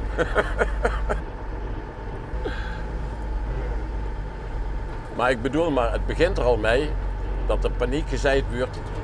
eh, dat er ergens, god weet waar in de wereld, eh, iets gebeurd is wat totaal geen betekenis heeft. Niks. Het leidt af. Ja.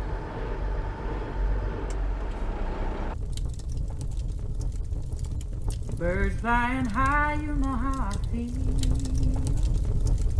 Sun in the sky, you know how I feel. Breeze drifting on by, you know how I feel. It's a new dawn, it's a new day, it's a new life for me. It is all about coming home.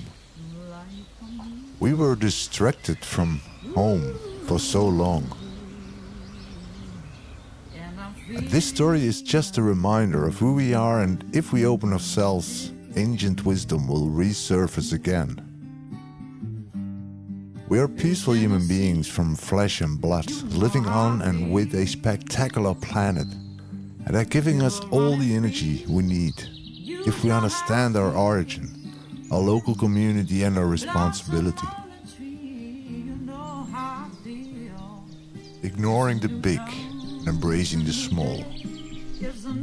Imagine if we all embrace the small, how big our impact will be. And I'm feeling good.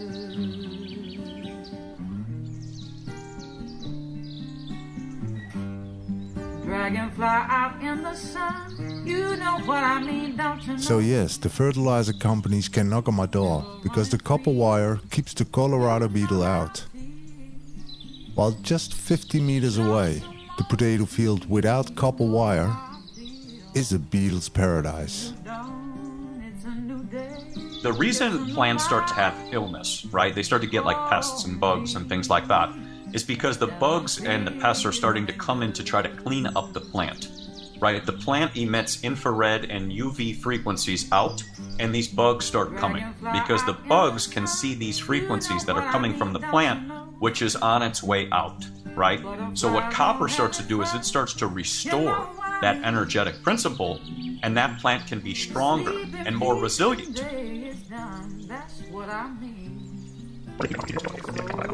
That's the beginning of the concept because it's vibrating. Everything vibrates at a frequency, and if you know that frequency, you can control things.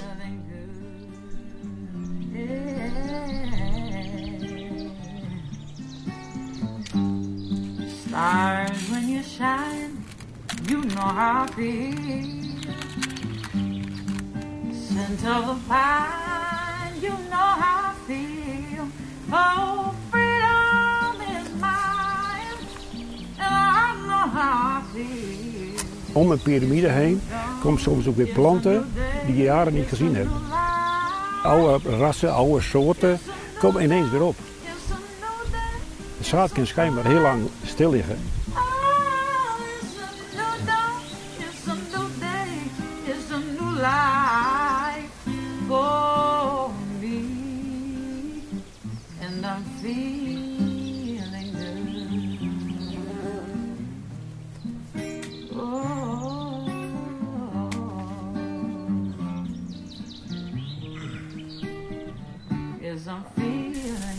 The only thing I'm worried about now is who is going to eat all this?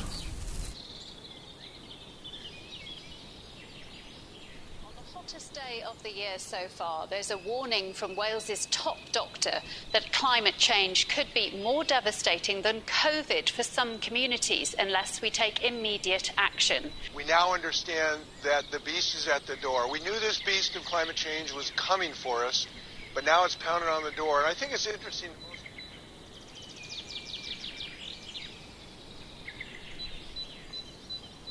There's a rapid global increase of consciousness. And this is why there's this global manic attempt to depress and reduce our consciousness. Very important for all of us to know what happened, to come to terms with the truth of our past and say, wow, this is unbelievable.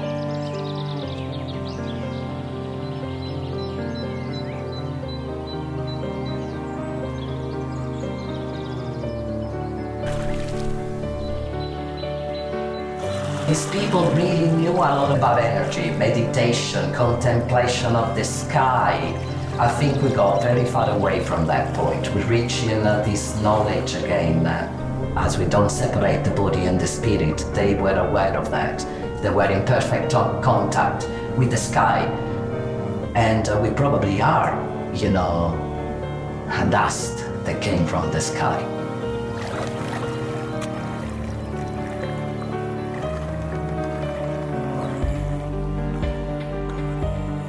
We will have to defend ourselves and conquer until the cosmic gate is open again. Our minds are currently challenged. Now it's the time where we decide either we stay disciplined, we stay strong, and exchange our slavish mentality for humanity, or we give up.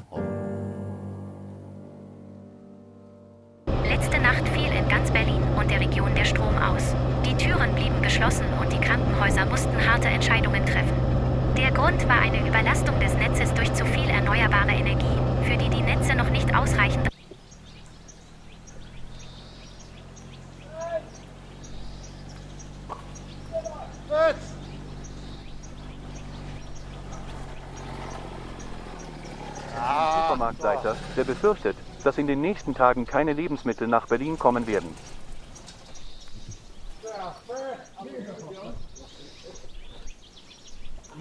Super.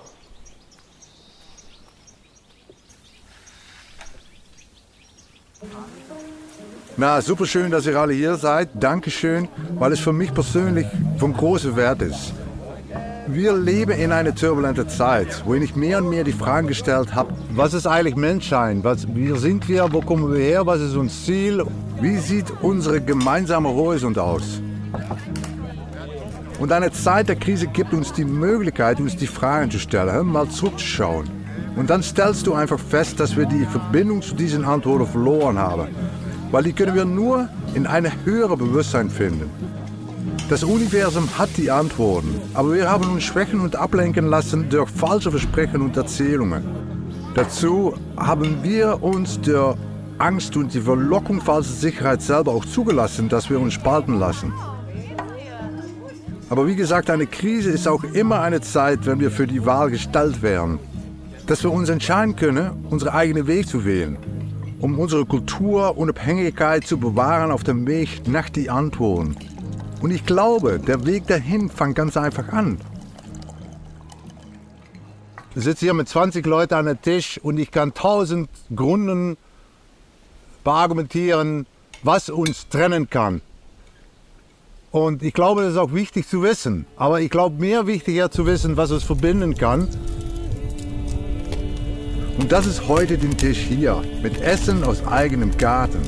Solange wir hier an dem Tisch sitzen bleiben, ähm, ist das Chance groß, dass wir mit unserer Gruppe das Menschsein nicht verlieren. Und von dort aus die Kräfte und Energie zurückgewinnen, die durch den Zahn der Zeit einfach verloren gegangen sind.